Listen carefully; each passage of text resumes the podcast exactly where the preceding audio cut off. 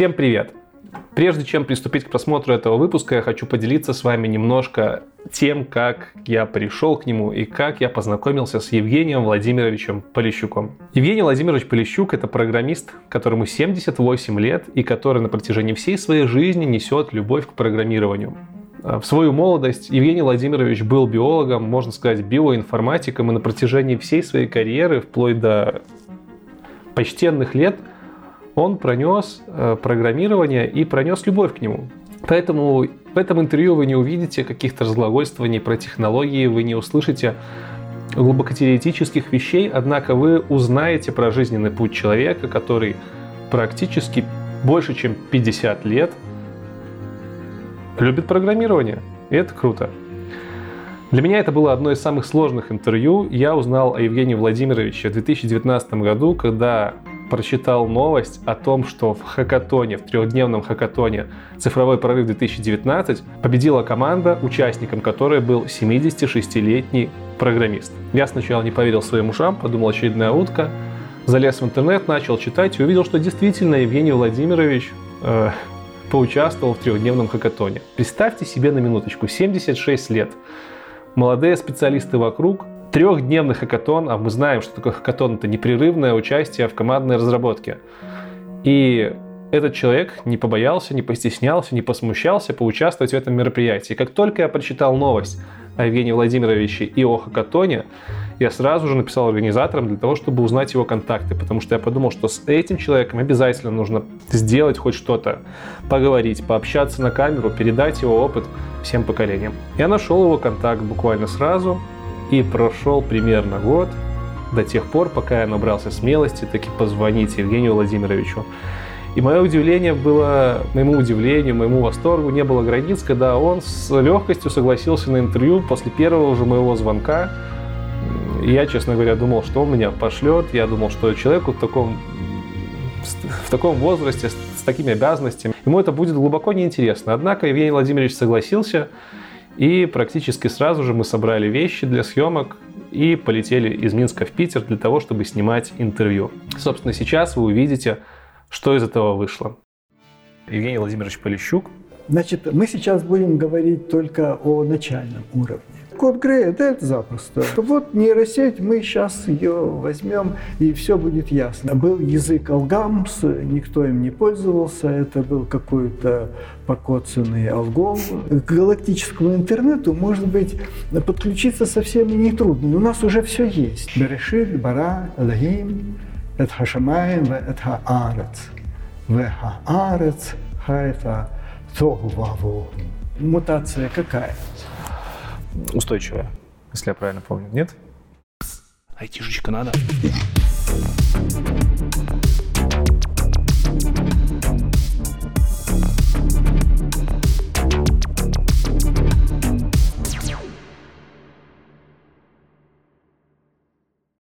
В первую очередь хочу еще раз сказать вам большое спасибо за то, что согласились. Я целый год хотел вам позвонить из Минска и не решался. Вот не решался, узнал я вас э, из конкурса Яндекс в Гугле, что вот такой человек почтенного возраста участвовал в этом конкурсе, и у меня сразу возник вопрос, как так? Это очень необычная история. У нас в Минске, я живу, я из Минска, в Беларуси, у нас в принципе нету людей, которые бы занимались программированием настолько долго и настолько глубоко во времени. И я хотел им целый год позвонить, и вот, знаете, смущался. Смущался, потому что, ну, годитесь в моей дедушке, и как это, ну, я буду тревожить. Но в итоге я вам дозвонился, и большое вам спасибо, что вы согласились. Для тех, кто не в курсе, Евгений Владимирович Полищук, скорее всего, вам будет, тем из вас будет известен своим участием, опять-таки, в конкурсе Яндекса. Кому-то, возможно, он будет известен по репетиторской деятельности в последнее время. Немножко. Ну, а мне в первую очередь вы интересны как человек, который очень долго занимается, я думаю, научной деятельностью, мы об этом узнаем в процессе, и параллельно программированием. Давайте начнем с самого вашего детства. 42 год. Для меня это год вашего рождения, для меня это вообще очень далекие времена. То есть я даже не представляю, как там люди жили. Расскажите о том, как вы росли, кем были ваши родители, где вы родились, как вы учились в школе. Э, я не решился у мамы спросить, почему вот я родился во время войны. И у меня несколько версий. Стоит ли о них говорить сейчас? Э, э, может быть, э, какой-то вопрос решался, оставлять меня или не оставлять. Шла война. Но это была Удмуртия, маленький городок, и моя мама там работала счетоводом какой-то продуктовой базе. И, наверное, надеялась, что как-нибудь все обойдется. А отец э, занимался тем, что восстанавливал э, разбитые электростанции. Он тогда наловчился перематывать динамо-машины, и вот это был его конек, потому что другие этого делать не умели. Наверное, поэтому его на фронт не взяли, а потом он потерял пальцы на левой руке. Э, и вот в конце концов война кончилась, и родители решили из этого северного края уехать в Крым. И я только теперь узнал, что, очевидно, Крым опустел, и туда было приехать очень легко. Мы поселились в Феодосии, но отцу не понравилось, что там ветры. И через пару лет он, очевидно, пообщался с моим дедом, это на Кубани, и мы переехали туда. А дом оставили продавать. Это был 47 год. Мамин брат там ждал реформы. Все ждали реформы денег, но моего брата уговорили этот дом побыстрее продать, дали ему мешок с деньгами, и он их приехал – и это было воскресенье, и он думал, ну, в воскресенье-то уже ничего не произойдет, а в понедельник уже эти деньги можно... И реформа произошла в воскресенье. И этот мешок с деньгами уже был никому не нужен, дома у нас нет, там мы жили у дедушки, и должен был родиться мой брат в 48 году. Э, так что вот э, начало нашей мирной жизни было вот такое.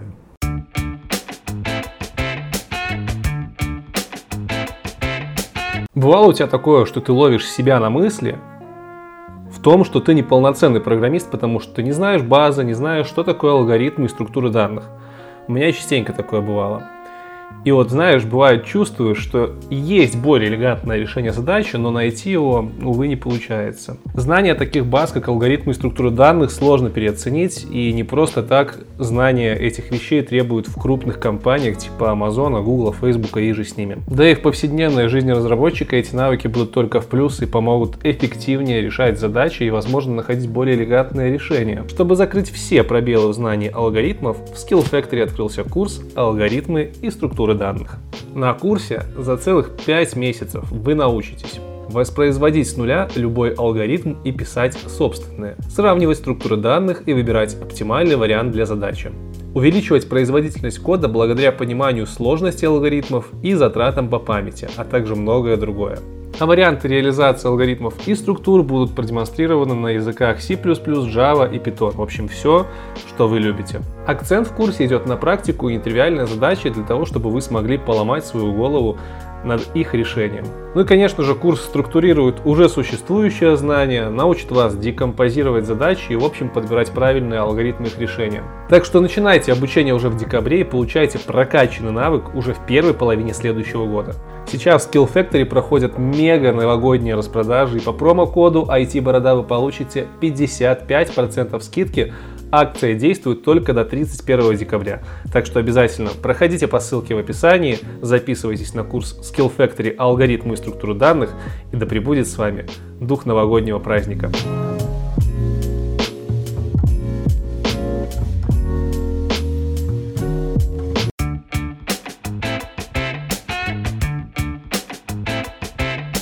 И на Кубани мы прожили до 50 -го года я там окончил первый класс.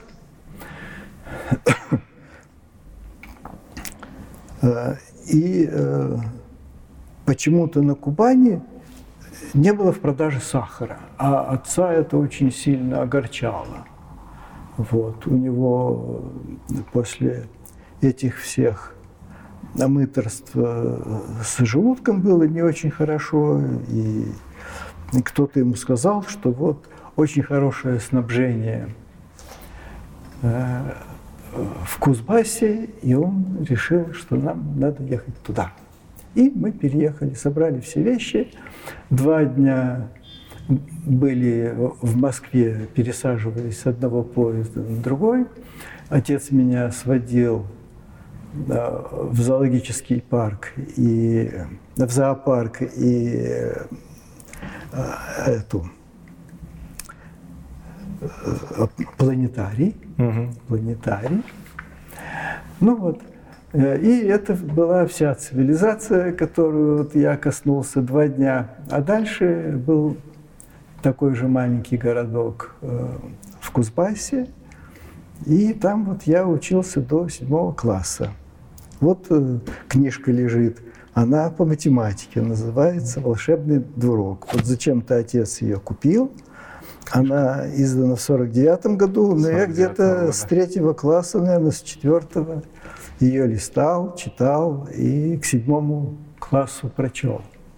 Чтобы понимать чуть лучше, в то время в школах были учебники, как, как происходило обучение, как, как вы учились, были, большие, были ли большие классы? Вот э, я сейчас слышу, что вот тогда были очень хорошие школы. Угу. Это вранье. Э, школы были самые обычные и хуже, чем сейчас. Э, и, конечно, в Петербурге есть элитные школы, и понятно, что они были получше, э, чем элитные школы в советское время были получше, чем сегодняшние наши школы. Но и сейчас есть элитные школы.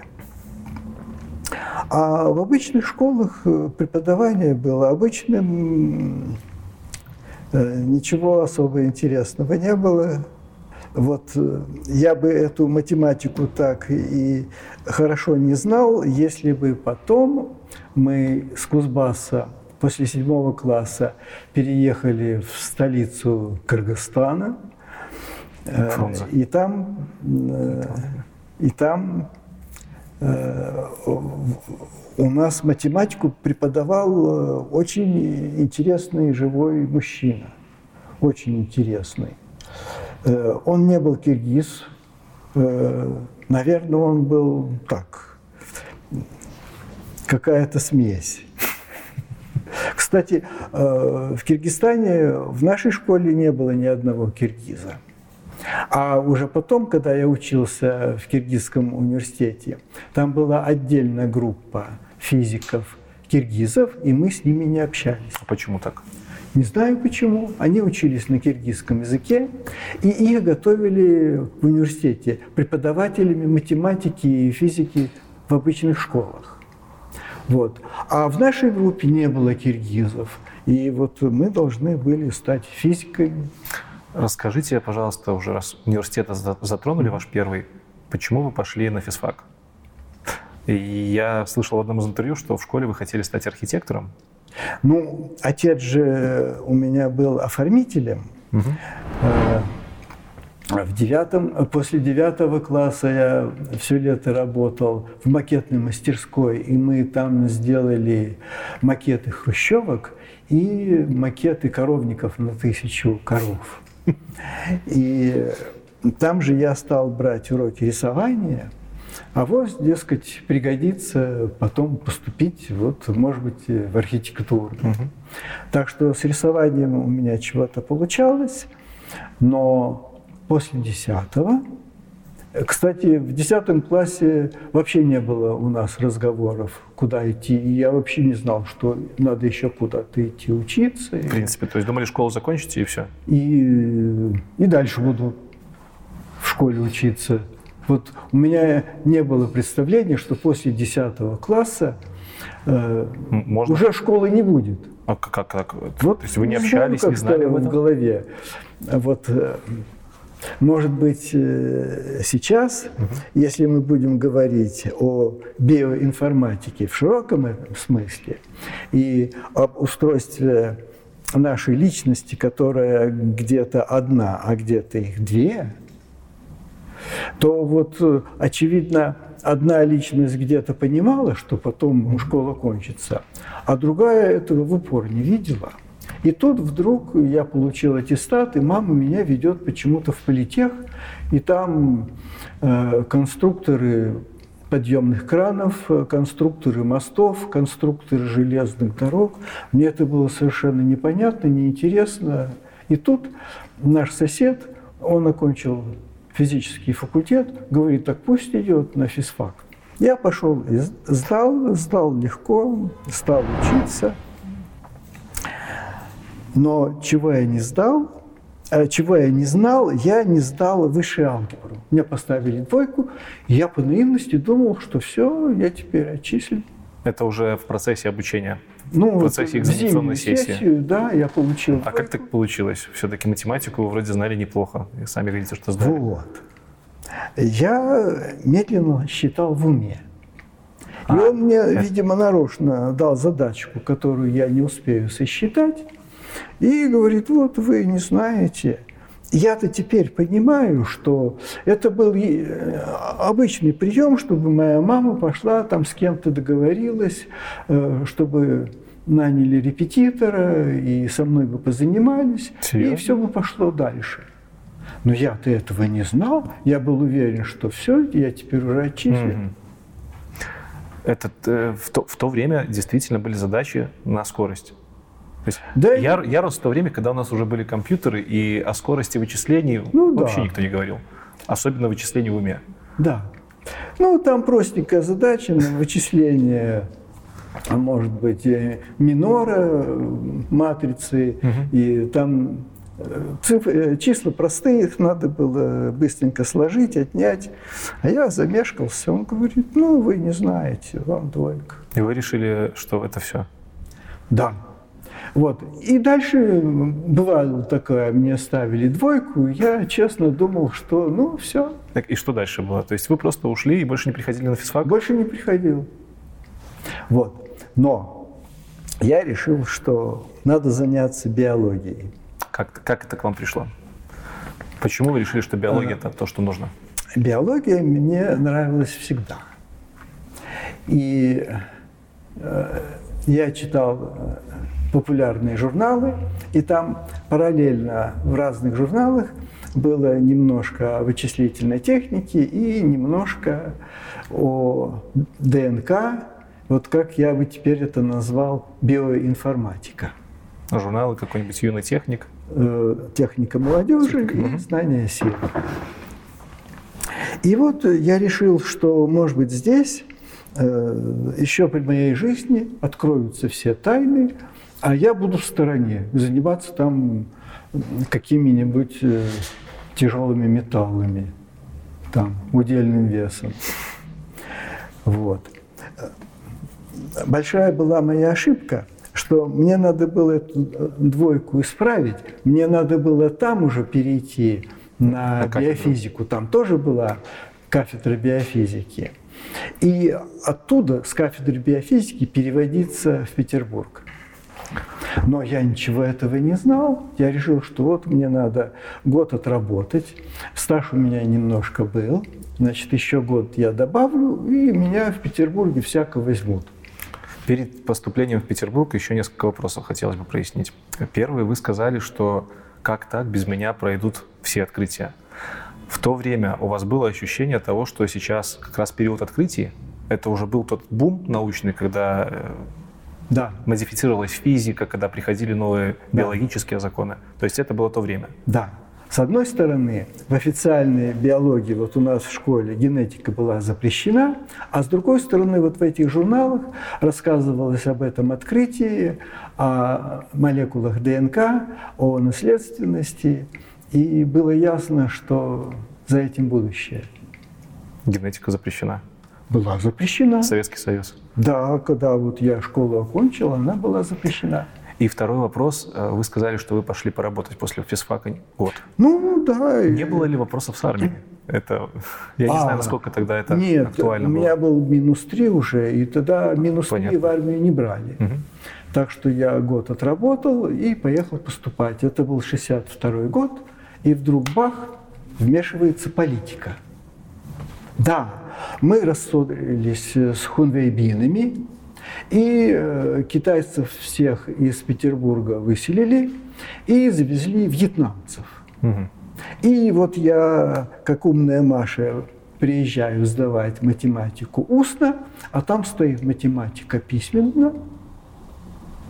Ну, я ее написал, вот, но мне говорят два.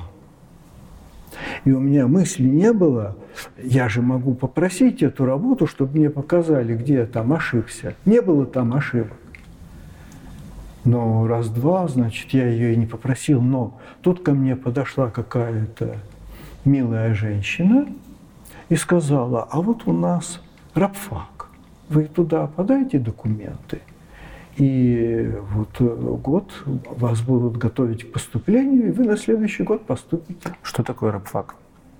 Да, это просто подготовительные, подготовительные курсы. Но, в отличие от платных, мы там учились бесплатно, но надо было устроиться на работу. Угу.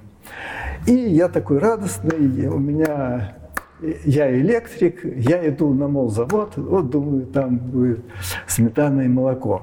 А мне говорят, а с временной пропиской мы не берем. Вот так. Электрики нужны, но нельзя с временной пропиской. Чтобы понимать, вы говорите, вы были электриком, это отец вас научил? Или вы а, сами? Просто в наше время, если ты электрик, у тебя есть корочка, ты учился на это, тогда, наверное, такого не было.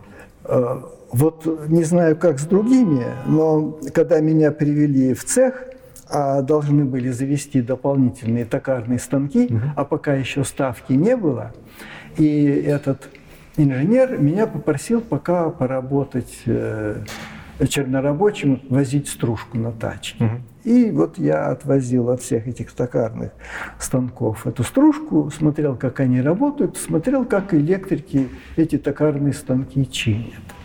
И так научились. И этого месяца было достаточно, а дальше меня включили в эту бригаду, и вот э, ЧП, угу. станок остановлен, мы бежим э, с контрольками, смотрим, что там не так, разбираем, все ставим на место, и потом меня уже оставляли в ночную, я там был один, и все чинил, у меня все получалось, никаких проблем. Больше того, потом туда привезли огромные Закалочный автомат, там СВЧ. Надо было поставить вал, включить электричество, вал раскалялся, и надо было его потом бросить угу. в автол. Вот. Я в этой машине тоже смог разобраться. И благодаря этому в Питере вы подумали, что можно электриком устроиться. Но Конечно. без прописки. И потом я все-таки устроился. Там-то в Киргизии я работал э, э, на военном заводе. Но, правда, этот цех был отдельно, и там не требовалось допуск. А вот в главное здание нас не пускали. Там особый разговор, там какую-то военную технику производили. А у нас было обычное, э, обычные электродвигатели. Но у меня же в трудовой книжке стоит паспорт, угу. э, что там завод номер 49. И все думают, что это военный. Военный завод.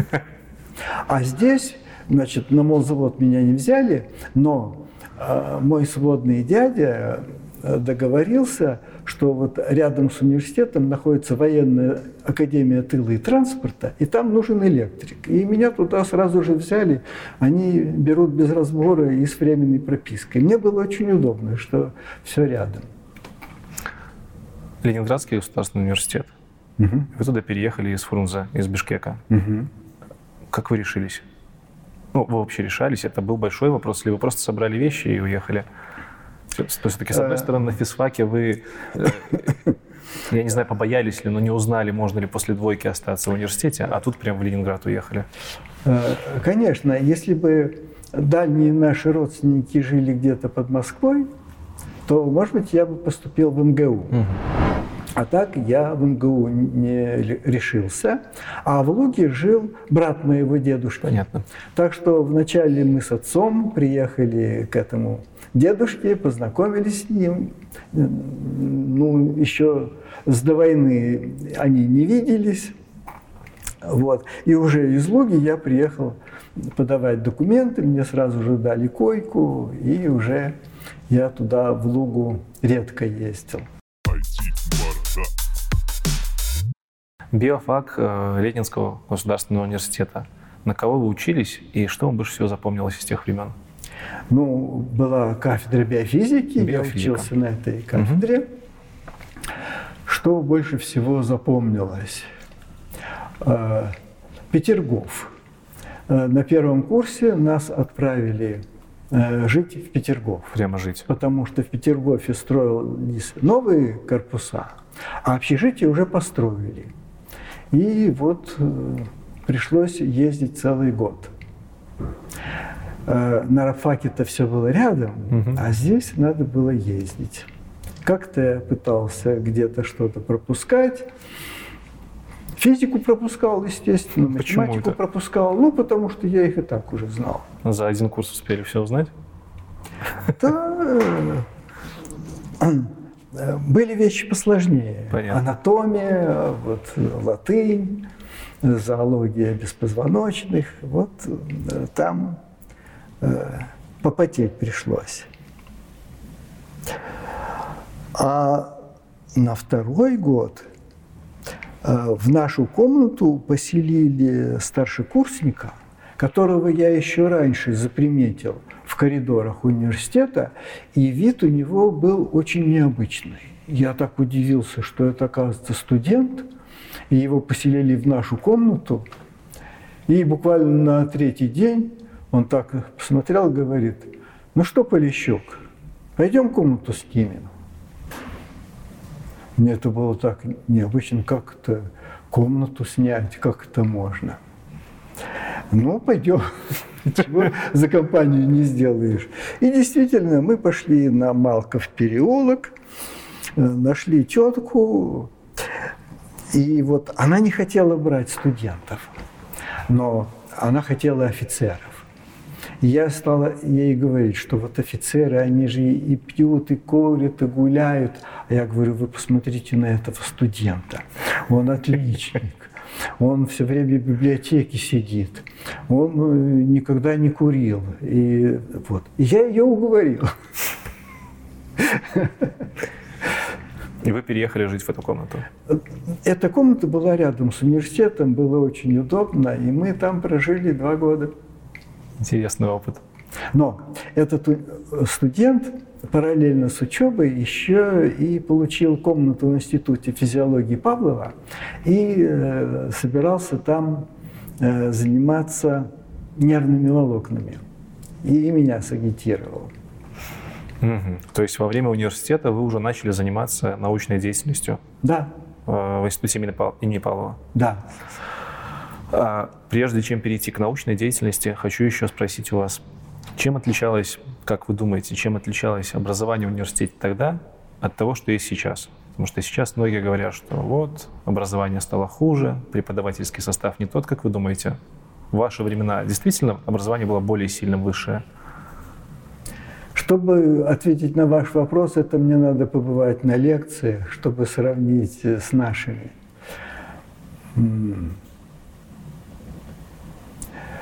Я думаю, что в те времена тоже не всякий лектор преподавал хорошо.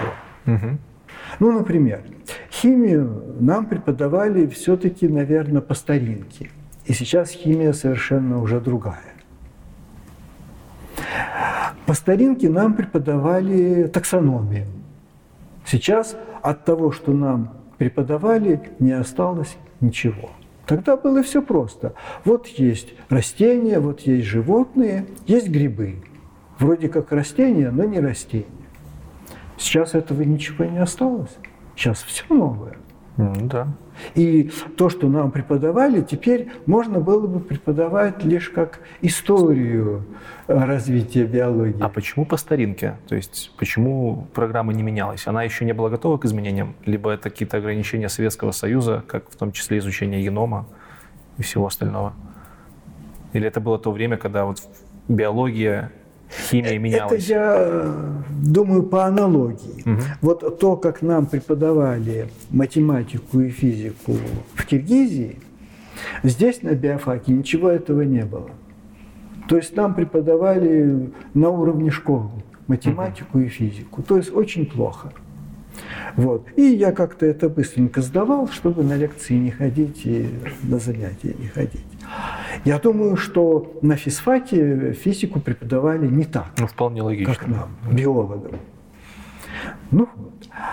А э, если сейчас на биофаке вот эту таксономию преподают старыми вот, э, идеями, то, наверное, это, ну, интересно знать историю, как это наши предки думали, что вот есть э, там э, первичные роты, есть вторичные роты, есть вот э, там насекомые, есть э, паукообразные.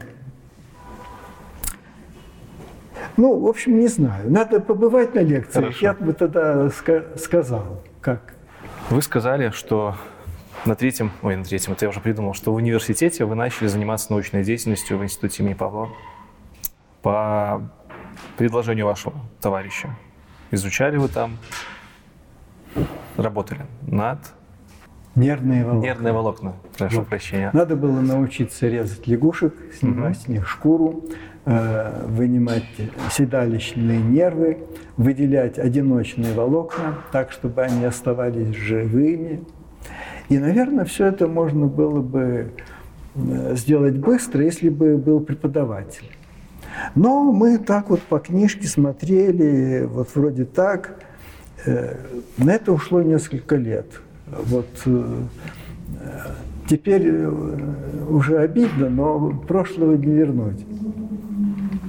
Если бы у нас был грамотный преподаватель, он бы нам быстро это все показал. И еще, вот саму установку, так вот э,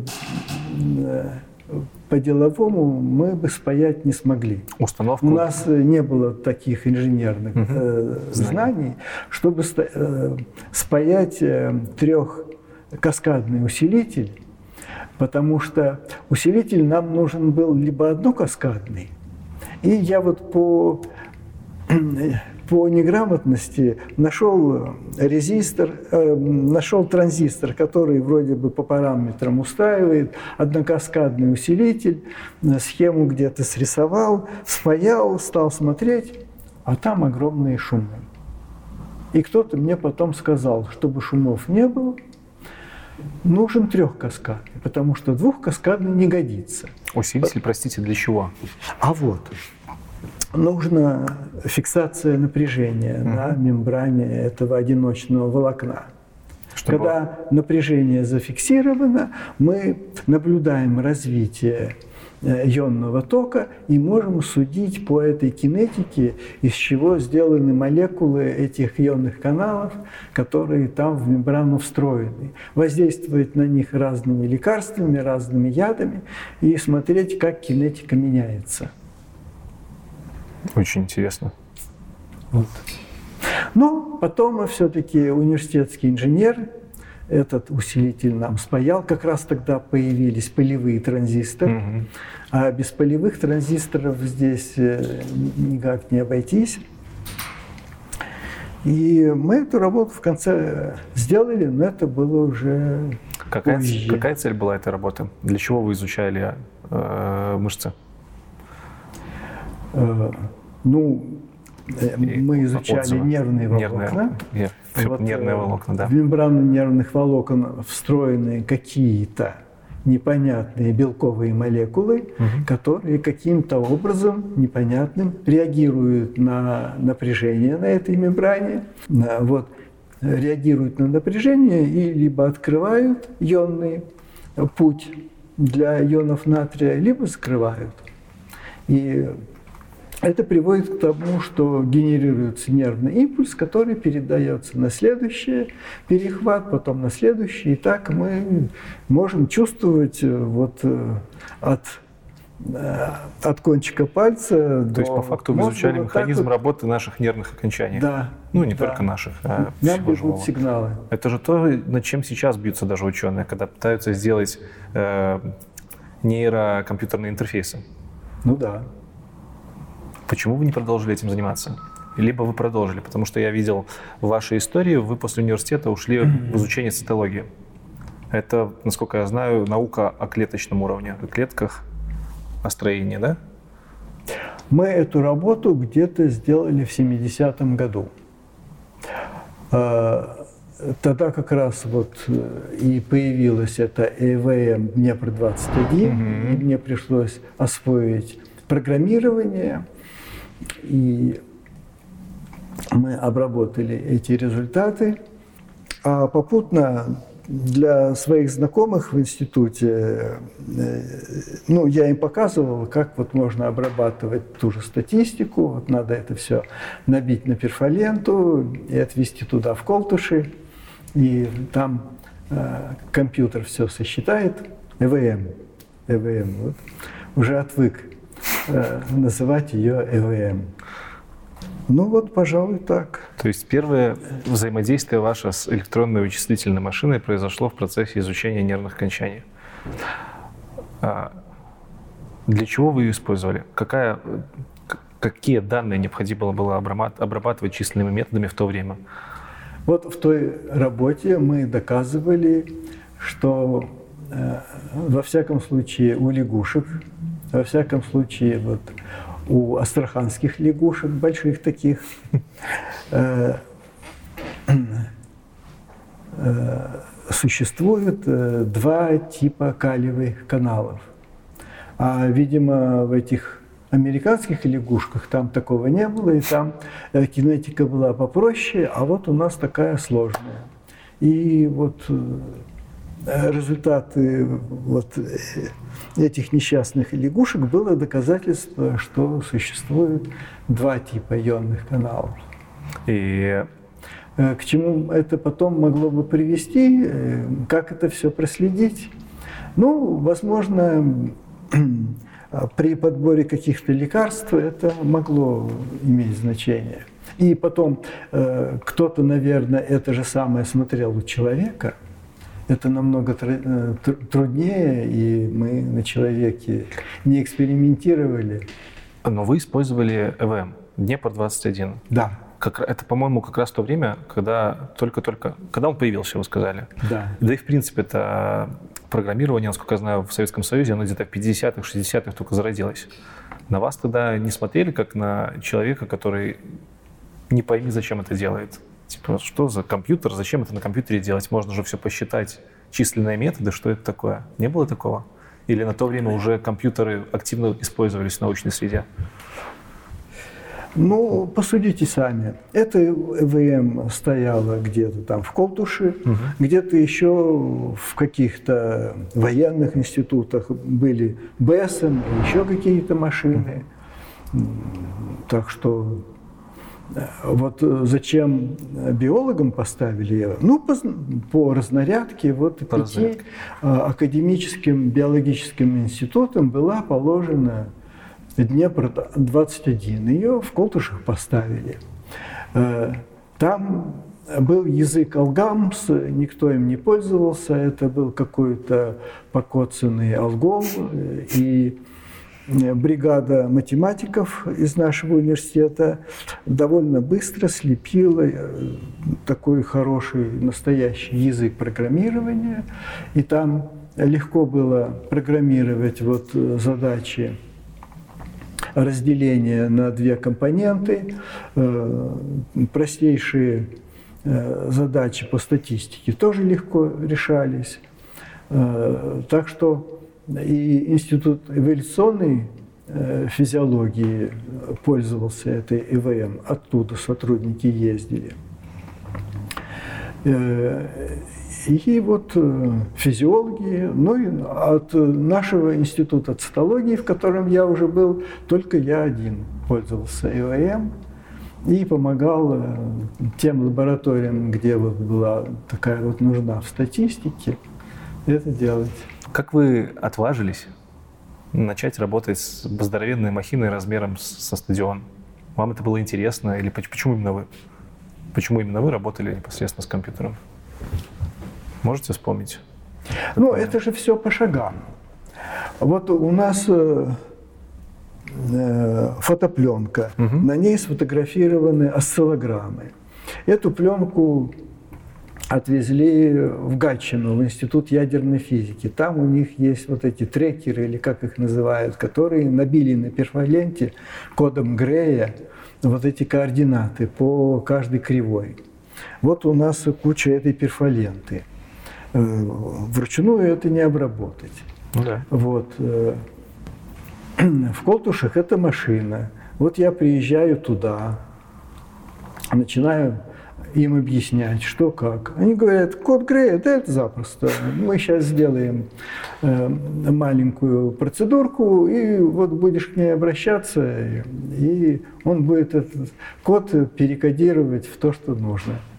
Хорошо, этот вопрос решили. Дальше вот э, надо как-то вот эти экспоненты э, аппроксимировать. Угу. Ну, тоже мне показали. И в конце концов я понял, что к чему. Единственное, потом трудность, я никак не мог, вот до сих пор помню этот вот тупик. Вот я смотрю на свой код, э, вот написана какая-то команда вывода на печать, я не могу понять. Ну вот э, я представляю себе принтер, огромный такой вот ЦПУ, а ЦПУ Э, огромная такая вот э, бандура процессор, там стоят шкафы с магнитными лентами, вот. И вот эта моя команда каким-то образом это выведет на этот АЦПУ. Но в конце концов э, с третьего раза мне объяснили, как это работает, что туда нужно ставить. Ну и потом методом пробы ошибок. Вот я что-то не то написал, она распечатала совершенно не, э, неудобоваримое, но я в конце концов понимал, где я ошибся, как надо исправить. Единственное, что эти исправления шли довольно-таки долгим путем.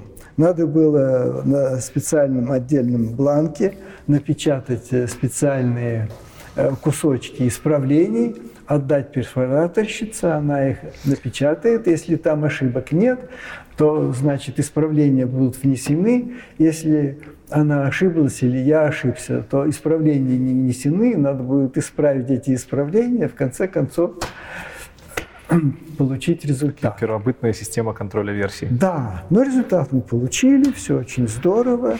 А, данные опубликовали, потом этот мой а, бывший наш студент угу. защитил диссертацию. А следующим, может быть, был бы я. А почему нет? Почему не стали? Но сразу две причины. Стоит ли об этом рассказывать? На ваше ну, усмотрение. Ну, вкратце можно сказать так, что меня в институте цитологии э, держали только потому, и позволяли мне, вот, вот эта установка ведь была в университете собрана, а не в институте цитологии. Угу. И, наверное, на, это, э, мои, на мои отлучки смотрели косо, но молчали. А Э, я ведь был передан э, в институт стологии как э, как подарок. Вот Из института Павлова. новую ставку ведь тяжело, а так мне дали ставку в институте физиологии, угу. ставку стажера. Угу. Через год меня передали в институт цитологии. Это как бы даренному коню в зубы не смотрят. Физиология это Павлова, а цитология это Да передали. Вот. И э, под эту ставку стажера автоматом дают ставку младшего научного сотрудника. Угу. Хорошо, в институте будет такая ставка. Вот. Но тут появился человек, который им нужнее, чем я. И мне говорят, увольняйся. Как, что, а где закон... Какое законодательство? Где ты видел законодательство? Увольняйся. А я уже всем программирую эти задачки так, как между делом. А по какому праву я вообще им всем программирую? Ты кто вообще тут? Угу. Вот. Ты чешешься в лаборатории самого директора, вот, а в другие лаборатории ты там что-то им делаешь. А зачем ты тогда нам? Увольняйся. И что вы сделали? Не уволили же. Вы там проработали. А оказывается, э, в наш институт тоже была разнарядка получить э, малую ЭВМ. Угу. И программист бы им потребовался, а тут вот готовый программист. И вы под шумок? И не под шумок, а совершенно официально этот заведующий лабораторией вот ОКР и КИП, который должен был командовать этой ЭВМ, говорит, давай вот переходи к нам в нашу лабораторию, денег не потеряешь, все будет то же самое, тем более уже все. И пока машина идет, ты будешь ездить в Колтуши. Вот, так что мне пришлось переориентироваться на институтского программиста. Э, на почтамте я купил два огромных э, телеграфных аппарата, угу. их настроил, и можно было не возить э, в колтуши там а, перфораторщица, а прямо здесь набивать, проверять и э, чтобы потом исправить. Так, а как мы потом исправляли? Как-то вот я уже не помню, как-то мы это исправляли. Так что вот я это поставил на поток и Э, сотрудникам было гораздо легче. Еще вопрос по программированию, mm-hmm. по самому процессу работы вот с перфа карточ, как, как правильно назвать? Перфолента? Не с перфолента, а с человеком, который набивает перфа. Э, перфораторщица. Перфораторщица. Э, вы писали код на бумаге, я так понимаю. Ну да. Заглавными буквами. Почему? С тех пор я даже свою фамилию пишу Полищук, П пишу... Э, С заглавными букв, буквами это было ограничение языка, я так понимаю. Да, а маленьких не было. По... Как вы свой код проверяли на работоспособность? Вы просто отправляли перфораторщица? И... Да, она перфорировала на перфоленты, перфолен... перфоленту машина загладывала и обычно сразу распечатал все ошибки, которые там есть. Угу. Это нормальная вот. практика. А диагностика там была хорошо сделана. И распечатка была достаточно умная. Она угу. точно показывала, где допущены ошибки. С какого раза обычно ваш код зарабатывал? Ой, самые разные. Но иногда удавалось С первого написать, раза? Да, Бывало. сразу все без ошибок. Как быстро из Днепра 21 вы перешли на работу с той ЭВМ, которую вам прислали? Я так понимаю, это уже был да. 40-30 ЭВМ, поменьше немножко? Нет. Нет? Э, мы в Институте цитологии получили на Эре-2.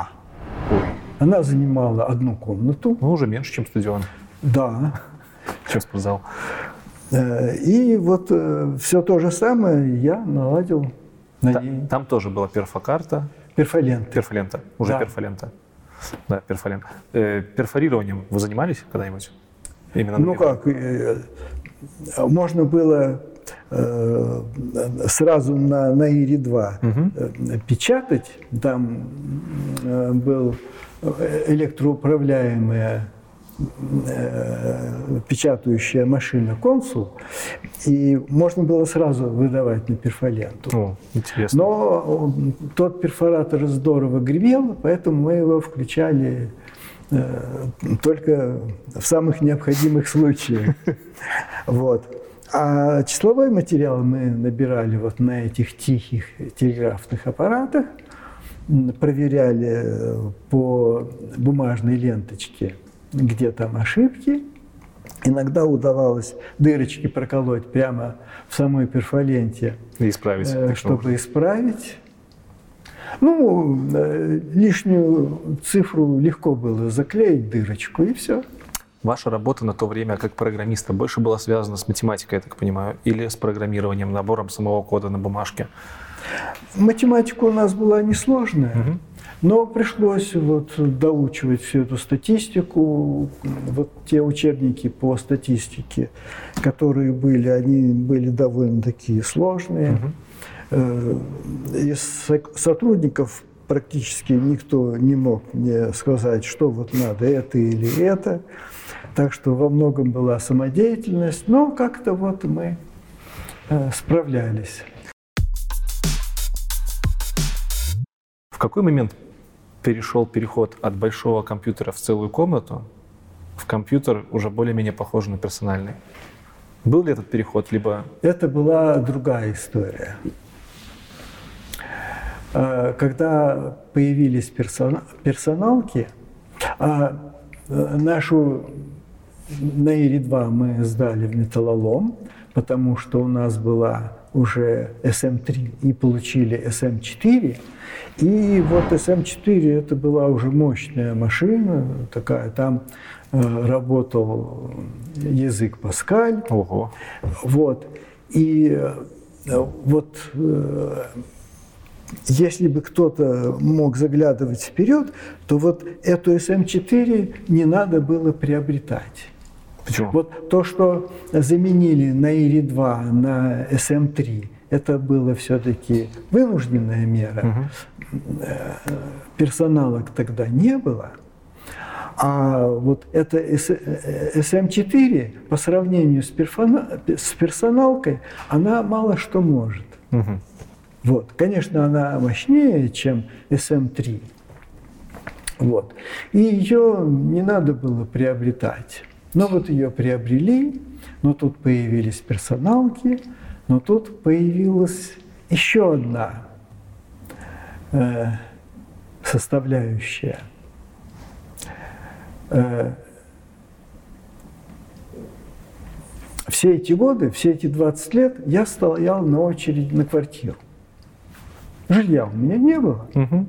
Но в конце концов я встал на очередь, э, тоже ведь э, с помощью э, программирования. Э, Да. Э, Тогда вот исполком получил машины «Искра». А вот тот программист, который сделал этот э, замечательный язык для Днепра-21, он затем для персоналок делал новую систему типа Windows, но поскольку персоналок нигде не было, он это э, э, испытывал На на, искре. И вот э, для искры э, там был, по-моему, Basic, на нем вообще мало что можно э, сделать. И вот э, этот его новый язык. И как-то он даже назывался, мне сейчас и не вспомнить. И мой однокурсник, э, он, э, у него мама работала в том исполкоме, где я был на очереди. И вот он меня туда сосватал в качестве программиста. Я немножечко посмотрел вот эту кухню. Базу данных мне сделать не удалось, но вот э, человек вставал на очередь и каждый год перерегистрировался.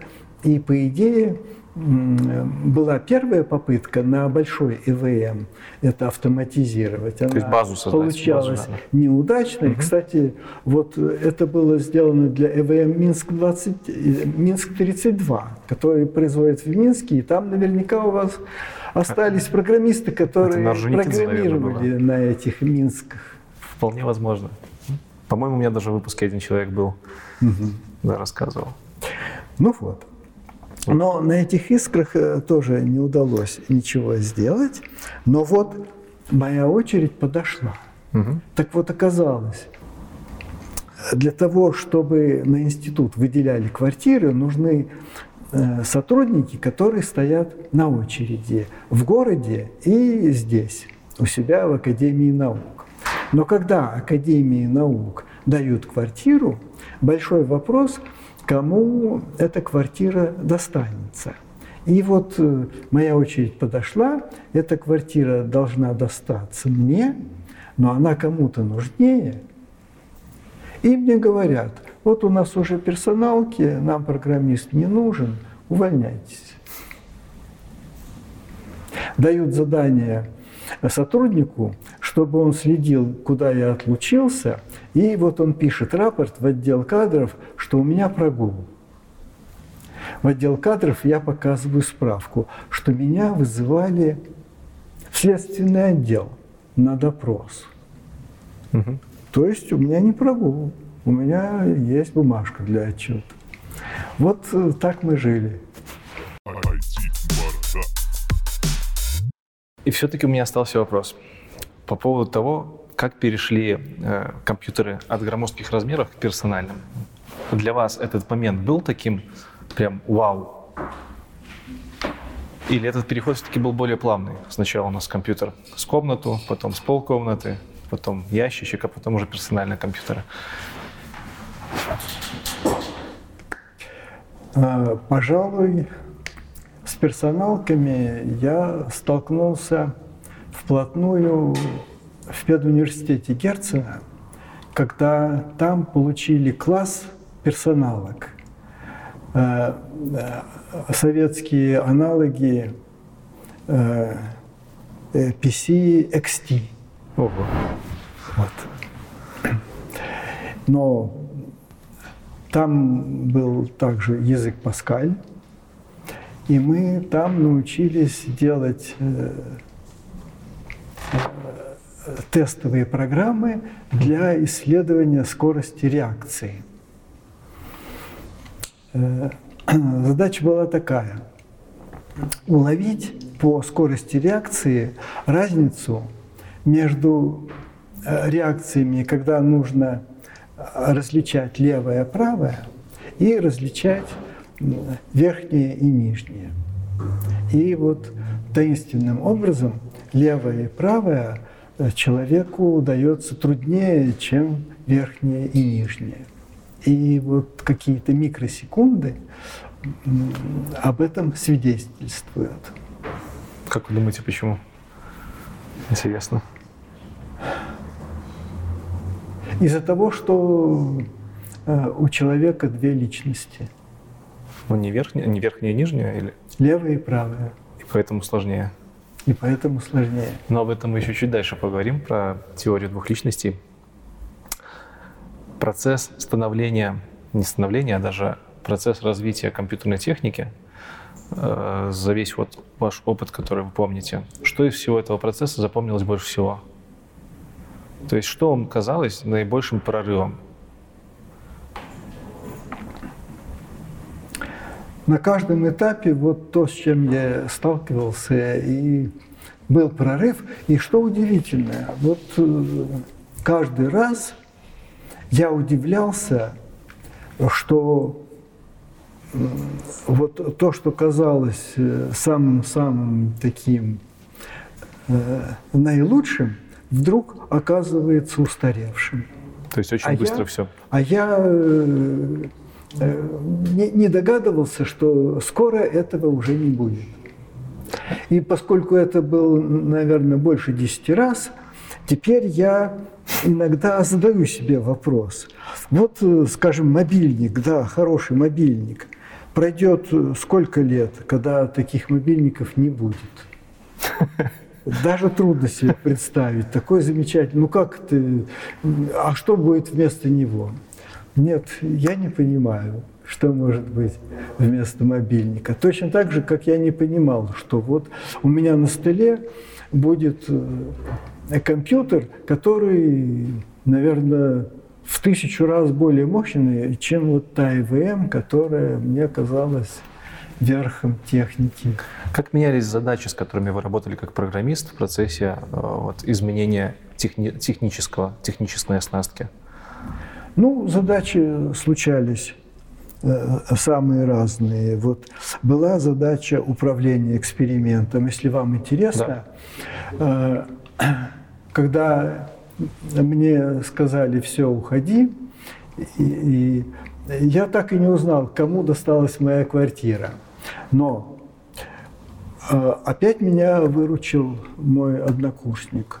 Он тогда уже был замдиректора, и у него был знакомый э, в Колтушах, э, которому нужен был как раз программист на языке Паскаль. Угу. И вот э, э, там задача была такая. ЭВМ электроника 60 должна управлять экспериментом, когда в мозг кошки вживляется один единственный электрод, да. но в зрительную кору. Это при поверхностные слои? Это в затылочную область. Угу.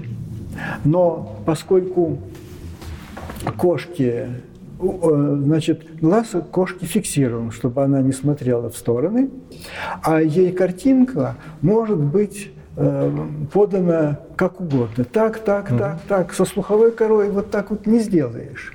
Вот э, мы что-то слышим, и там придется вставить 100 электродов, чтобы посмотреть, как у нас здесь, как здесь, как здесь. Угу. А в зрительной коре вот электрод один, но если мы картинку сместили, этот же самый электрод э, занят обработкой соседнего кусочка информации, еще соседнего, еще соседнего. Таким образом, если мы э, сделаем это 30 раз по 30, то есть тысячу раз, то это все равно, что сюда вставить тысячу электродов. Ну, естественно, И с другим вроде бы обработки. картина должна выяснится. Угу. И она не выяснилась. Но тем не менее, мы теперь знаем, что э, мы ищем не там. То есть вы хотели поставить прямое соответствие то, что получается на электроде, тому, что вы показываете? Ну да. Ну, идея хорошая. Это же э, вот э, нейросеть. Да. Да. Мы думали, что вот нейросеть, мы сейчас ее возьмем, и все будет ясно. Как обрабатывается изображение в нейросети? Почему именно кошка? Такой вопрос странный. Почему не Почему мышь? на кошках? А, а на ком вы сказали? На почему, почему не мышь? Крыса? Не, на мышке где там электродик? Туда не поймаешь. Обезья, обезьяны. А, но обезьян Обезьяна дорогая. Ага. Даже собака и то дороже. Э, Понятно. У собаки, конечно, мозг побольше, чем у кошки, но кошачьего мозга вполне достаточно, чтобы точно попасть в ту зону, которая нам нужна. Об испытаниях на людях речи не шло никогда тогда? Не, мы на людях не работаем, это уже медики. Расскажите еще немного про вашу работу в университете цитологии. Все-таки вы вы там были как программист уже после того, как вам дали должность, да? Да. И до 88 -го года, 69-го вы занимались там программированием. Либо вы вели параллельно научную какую-то деятельность в цитологии. А в цитологии я параллельно пытался заниматься научной деятельностью, но несчастный случай ее оборвал. Тогда был 79 год, это Афганистан, э, Олимпиада, и вот э, трагическое событие, вот гибнет тот мой бывший студент, который защитил диссертацию, и мы должны были продолжать нашу работу. И без него я как-то Э, думал, э, может быть, как-то удастся продолжить, но это все рассыпалось. Вы в то время уехали на Кубань? Бросили Нет. все? На Кубань я уехал где-то э, в 98-м. Угу. То есть после института цитологии вы еще где-то тут? В институте физиологии. Физиологии Павлова. Да. Чем вот вы занимались мой там? Мой однокурсник как раз да. имел так вот, э, на кошках. А, это было уже в институте Павлова? Да, это меня передали обратно в Институт физиологии Павлова. Четыре года в этом проработали? Да. Все четыре года занимались именно нейросетями и взаимодействием? Ну, я программированием mm-hmm. вот этого эксперимента. Okay. А вот до обработки как-то и не дошло. Как раз э, лаборатория получила э, тоже американский uh-huh.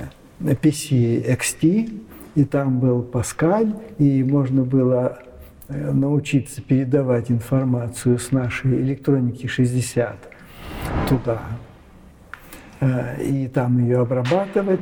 Потом лаборатория получила две машины PC-AT и приглашали инженеров, чтобы там наладить э, э, вот, э, управление экспериментом. Но как-то это все не особенно налаживалось. Видимо, были какие-то технические трудности. И в конце концов я уже там перестал работать. Вы говорили про языки программирования Pascal и Basic, то, что я слышал в то время. В те времена вы работали с Pascal и Basic? Нет, в какие? На EVM это был язык INF, а. специально а. для Днепра 21. Да. Ну вот то все, что после Днепра и до окончания. А на, э, на Ире 2 там был язык автопрограммирования, плюс э, в кодах. Тут у меня вопрос о том, почему вы не говорите ничего про Fortran. Поясню, почему этот вопрос возник. Наверное, вся молодежь ну, моего возраста ребята, многие считают, что Fortran — это именно тот самый язык, на котором велась вся научная деятельность и до сих пор где-то ведется. Потому что он мощный матем... с точки зрения математического аппарата. Использовали ли вы в своем э, опыте Fortran? Наверное, Fortran был на каких-то машинах типа IBM, а у нас э, Э, на SM3 я не видел Фортрана, только Паскаль. И Паскаль был лучше Фортрана для этих целей. На нем легче программировать. Но с Фортраном я столкнулся на какой же машине. Тоже была какая-то маленькая такая машинка PC, и там был Фортран. И я и в нем разобрался, там угу. была несложная задача, так что на фортране немножко удалось поработать. Как ощущения? Да. Попроще, чем Паскаль. Окей. Э, приближаясь к концу научной деятельности, то есть мы уже поговорили про, э, про институт цитологии, да? Про физиологию также. Угу. Хочу спросить у вас про вопросы старения. Я читал, что в каких-то интервью, интервью вы говорили, что занимались вопросами старения. Это было в тот период, либо это уже было после? И что это за изыскание? Какого это плана? Это не изыскание, но мне всегда было любопытно. Угу. В чем тут э, фокус? Почему во всех других отраслях биологии э, такие хорошие результаты, и почему со старением никак не получается, и можно ли не стареть, и э, почему не удается э, старение лечить. Угу. Ну и еще был такой философский вопрос. Вот все-таки есть ли какая-то возможность э, человеку ну, каким-то образом пожить еще, еще один срок. Новый, целый. Да. Вопрос И хороший. вот э, однажды, вот э, это ведь тоже биоинформатика в расширенном понимании. И само старение – это тоже биоинформатика – и однажды мне вдруг э, приснился сон, и приснилось название того процесса, который э, человеку даст возможность переродиться и потом прожить еще один срок. Мы говорим про переживание срока с накопленным опытом, правильно? Да. Хорошо. Вот, э, Что за процесс? Э, китайцы собирались поменять голову у человека. Да, недавно. Точнее, туловище. Угу. Но так и не получилось, или что-то Ну, они отменили, там что-то у них не сложилось. Отменили. Что бы это было? Да, опыт бы сохранился, а туловище человек бы не чувствовал, так сказать. Не чувствовал бы ног под собой. И вам приснился этот процесс? Приснил, приснилось название. Название. Вот как это назвать? И слово было такое – трансмор, трансморфоз. Я даже помню, что я пробудился и думаю, ну, лень вставать, а вдруг я это слово забуду. Вот. Но потом так и не встал, чтобы записать. А это было, наверное, может быть, три часа ночи, а уже в 9 утра я проснулся, и это слово не забыл. Мгм. Вот. Ну, всем известно слово метаморфоз, когда э, куколка, Куколка в превращается бабочку. в бабочку, В или в жука Мгм. из гусеницы. Вот. И что-то похожее и с человеком сделать. То есть вот человек как-то окукливается, что-то с ним такое происходит, а потом э, из куколки рождается человек молодой, но вот э, ничего не забыл. А в природе есть примеры метаморфозов, не изменяющих э, биологическую форму? То есть пауки, когда делают линьку и присмыкающиеся, это считается метаморфозом? Нет, это линька. Но ведь бабочка и гусеница – это два практически разных, наверное, биологических вида. Я не знаю, но, по крайней мере, внешне они смотрятся очень И по-разному. вот у бабочки не спросишь, помнит Да. ли она Да. про свою прежнюю жизнь. Вот некоторые помнят, кто они были в свою прежнюю Ну, это большой в вопрос. своей тем не прежней жизни. И вот э, в той прежней жизни это был какой-нибудь там, ну не знаю, воин. И я ему говорю, но ведь э, в конечном итоге вот тому воину не холодно, не жарко, Абсолютно. что вот ты тут живешь. Ну, ему-то, тому воину уже без разницы, он умер. А вот то, что ты не ассоциируешь свой опыт с тем воином, как бы если ты был воином, значит, ты должен уметь там воевать, а ты умеешь это делать? Навряд ли.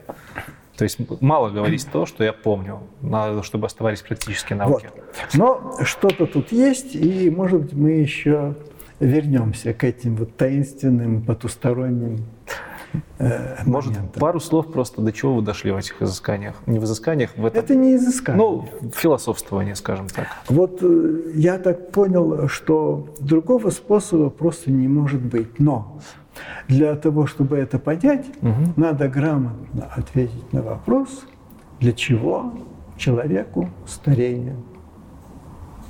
Однажды со мной был такой случай. Это еще до появления СПИДа. Э, Был день открытых дверей в институте гриппа. Я туда пришел, послушал, что они там рассказывают. Но у меня был вопрос. И вот я к докладчику подошел и говорю, скажите, пожалуйста, э, человеку для чего вирус гриппа? Я не особенно надеялся на, адека- на адекватный ответ, но она отступила шаг назад, на меня посмотрела и отвернулась. Ну, э, что делать? Она же не знает, э, кто я, что я, почему я задал такой Ну, а- вопрос. Но мне-то это нужно было зачем? Э, Мне нужно было убедиться, что да, вирусологи, у них этот вопрос запрещен. Потому что вирус гриппа – это паразит, его надо... А она тогда рассказывала, что вот мы же уничтожили вирус оспы. И вот скоро, уже совсем скоро, это было 20, это было 40 лет назад, вот вируса СПИДа еще не было, мы э, вирус гриппа уничтожим. Они же институт гриппа, значит, они должны его уничтожить, иначе не зря. А тот э, человек пришел и говорит, для чего? Вот. Дело в том, что вирус это никакой не паразит. Да, у нас есть паразиты, там, Ну, понятно. Да. Ленточные все такое. да, есть паразиты, и я про них пока еще не спрашиваю. Паразиты, они тоже, наверное, для чего-то. Мгм. Но вирус – это некий инструмент. Так же, как и бактериофаг. Он бактерии для чего? Потому что бактериофаг – это есть э, некий такой молекулярный э, способ ускорить эволюцию. Бактериофаг – это инструмент. Угу. И у одной бактерии один бактериофаг, а у другой бактерии бактериофаг совершенно другой. И они бактериофагами в разные виды бактерий не обмениваются. Хотя, может быть, есть, так сказать, промышленный шпионаж. Вот какая-нибудь там бледная спирохета, ей интересно посмотреть, а что там у туберкулезного этого паразита. И она засылает ему бактериофаг, а потом возвращает оттуда генетическую информацию. То есть я вашу идею, мне кажется, понял. То все вирусы, все, все, что происходит, это не просто так. Ну как? И старение это в том числе. Генетическая информация. Э, генетической информацией mm-hmm. нужно обмениваться, ее надо как-то осмысливать. И мы это наблюдаем. Угу. Надо теперь начать это правильно интерпретировать, и скоро мы это сможем сделать.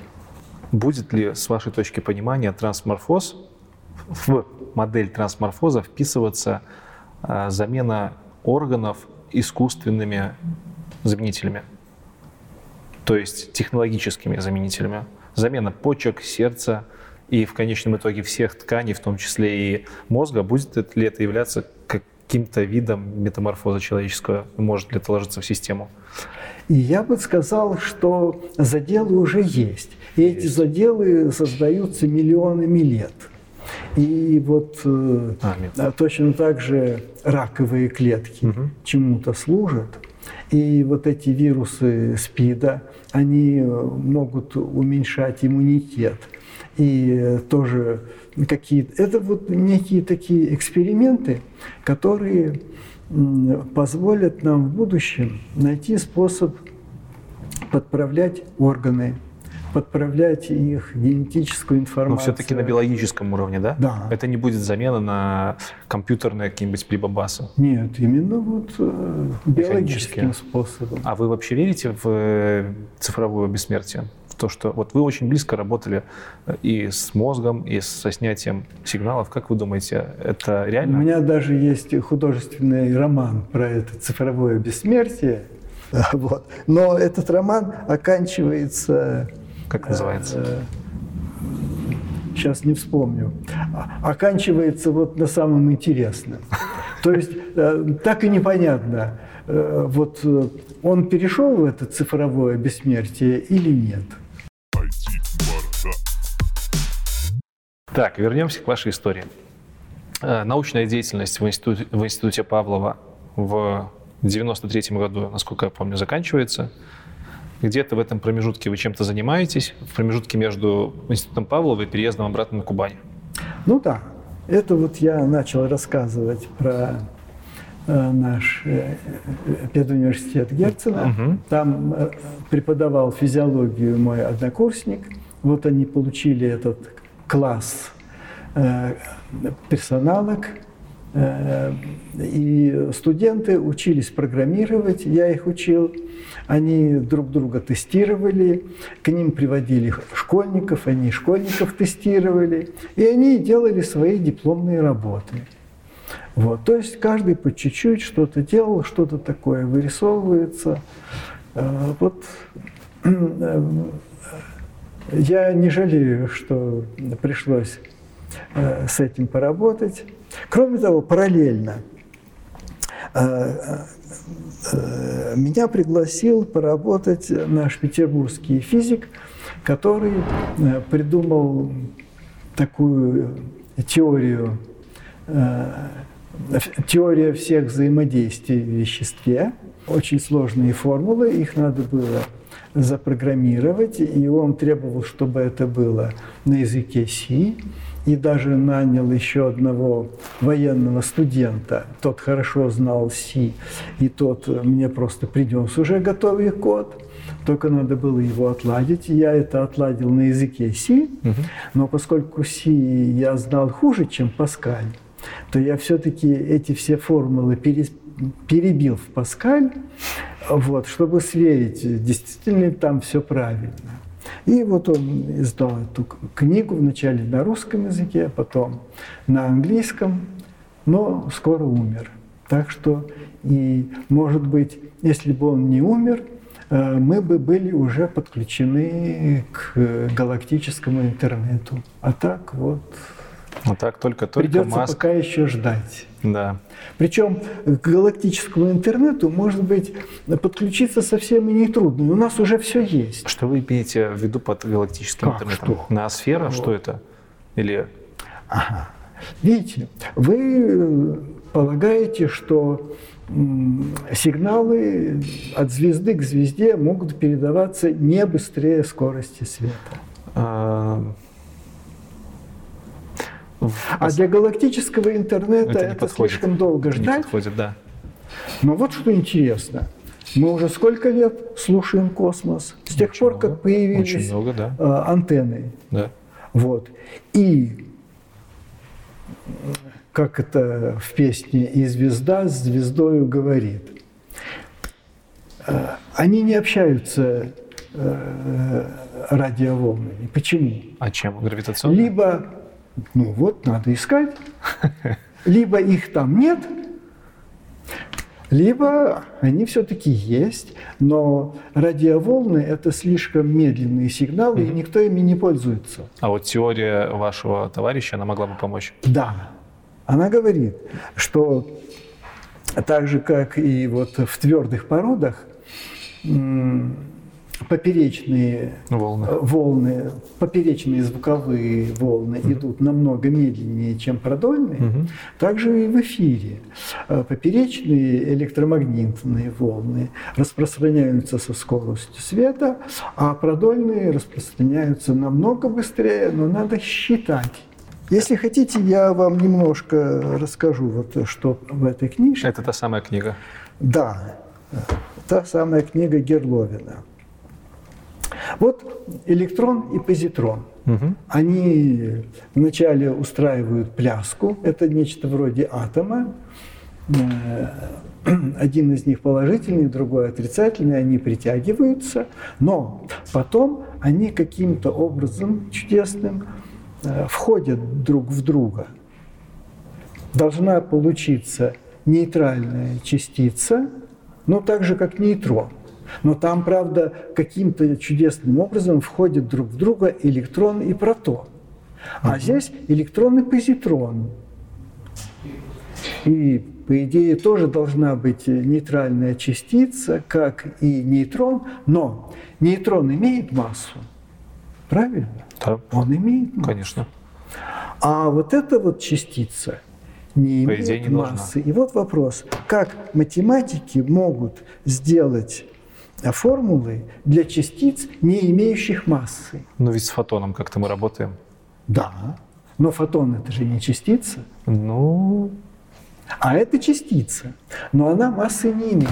И вот, точно так же, как короля играет света, а король только стоит и ничего не делает. А как узнают зрители, что это король? А вот э, ему кланяются, значит, он король. Вот. Точно так же вот э, электрон или нейтрон имеют массу потому, что каким-то образом вот эта свита э, э, делает ему эту массу. Не про бозон ли Хиггса это? Который... Может быть. И вот все эти формулы здесь есть. Я их запрограммировал, э, машина выдала результаты, результаты здесь опубликованы. Но надо двигаться дальше. А дальше никто а не взялся? Умер. И никто не, не взялся продолжать? Никто не подхватил. Ну, еще не вечер. Еще не вечер. Еще не вечер. Еще подключимся к галактическому интернету. А я вот э, назвал ноосфера. Я имел в виду учение Вернадского о том, что вот у нас есть какая-то якобы сфера информации, к которой тоже можно подключаться, и в которой сконцентрирован весь опыт человечества и всего живого. Не знаю, может быть, вы слышали, сталкивались? Ну вот, в нашем воздухе здесь ну, да. сколько терабайт носится? А вот не знаю. Вот, здесь есть пыльца, есть вирус. Это смотря какой уровень детализации, как бы. Вот э, это относится к ноосфере или нет? Хороший вот вопрос. когда мы будем знать, для чего угу. вирусы, мы э, каждому вирусу будем знать его место и для чего он служит. Продолжу тогда еще про физику один вопрос. А как вы думаете, есть ли где-то конец э, глубины изучения физики, биологии? То есть на данный момент мы знаем, что есть атом, электрон, кварки разнообразные. Насколько это может быть глубоко? Бесконечно? Или что-то где-то есть? Частица? Я вас, ваш вопрос понял вот каким образом. То есть сколько вот это... этому Герловину угу. кто-то сказал из его знакомых физиков, что вот есть энтропия, угу. а есть отрицательная энтропия, которая каким-то образом вот там э, на нулевом уровне развития материи или как-то угу. так. А что значит отрицательная энтропия? Это якобы вот э, полностью упорядоченная любые да, мысли вот рождаются где-то там в пустоте. Вот он каким-то образом в это то ли уверовал, то ли было ему это забавно так угу. вот об этом думать. Вот как получить потустороннюю информацию, так скажем. Тут вот э, я бы вам еще э, рассказал о физике Либермане. Живая клетка. Он занимался биологией, он работал в Институте биофизики в Москве приезжал к нам с докладом и рассказывал, как он себе представляет, что любая наша клетка, а тем более нейрон, это молекулярная вычислительная машина. Э, сколько в, вашей, в каждой вашей клетке гигабайт информации? Ой, ну, наверняка очень много. Сколько? Не знаю. Три. Три гигабайта. Это научно доказанный факт. Ну как, это сосчитали? А, в чем? А в чем? В геноме? В чем? В геноме. То есть в, да. в нити ДНК можно да. Да. запихнуть 3 гигабайта в, в одну клетку. Каждой вашей клетке 3 гигабайта. О, как. А клеток у нас Всего очень много. Ничего. Да, клеток много, но это же повторяющаяся информация. А, то есть она не будет смысла несущая, потому что она будет дублироваться постоянно. Ну да. 3 гигабайта на все тело получается? Ну, да. Плю... да, всего ничего. Интересно. Ну вот. Итак, каждая клетка имеет довольно большую, довольно большой объем информации, но это, так сказать, мертвая информация. А где оперативная память? Нейроны наши. Клетки, а, а, вот, общение электрическое в мозгу? Она должна быть внутри клетки. Внутри. И вот что он а, придумал. мы же про клетку говорим, точно, не про организм. Зачем-то некоторым организмам, кроме маленьких нейронов, нужны еще и гигантские нейроны. Какие бывают самые большие нейроны в мире? Я затрудняюсь ответить. Диаметр. Ну вот нейрон, представляете, вот такая вот пузатая клетка, но от нее идут... Наверное, микрометры какие-то. Вот, очень вот. большая. У китов, да, микрометры.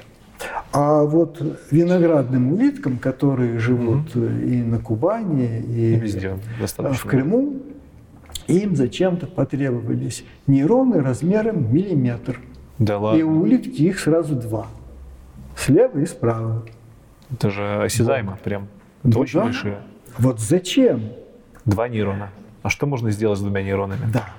И поскольку в эти нейроны легко попадать, он придумал э, различные микропипетки, чтобы туда вводить угу. различные вещества и таким образом проверять, как э, работает э, этот нейрон. Ну вот он работал на протяжении многих лет, кое-что сделал. Я с ним был в экспедиции в Инбюме, это в Севастополе. Вот там увидел их э, опыты с этими улитками. И был у него в Институте проблем передачи информации. Э, он, когда Институт биофизики переселили в Пущино на Оке, он перешел вот э, в этот институт проблем передачи информации, у него была своя лаборатория, угу. была своя управляющая ИВМ, и вот он вкалывался в эти клетки, стоял баллон с азотом, он давал, давал давление 200 атмосфер в эту микроиглу, чтобы впрыскивать туда вещества. И электрическими способами, электрофорезом вводил. И смотрел, какая реакция, и пытался ухватить, действительно ли эта клетка работает как какой-то вычислитель. И все, и все, все изложено в этой книге. Вроде бы что-то ухватил. Здесь изложены обычные сведения о клетке, о биофизике клетки, но и изложены его э, гипотезы. И вот он со своими гипотезами приезжал к, нас, к нам в институт цитологии, рассказывал.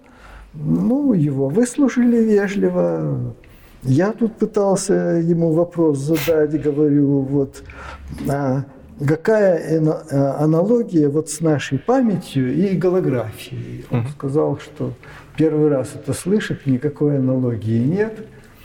Э, вот, э, потому что в каких-то э, журналах можно встретить вот такую фразу, что наша память голографическая.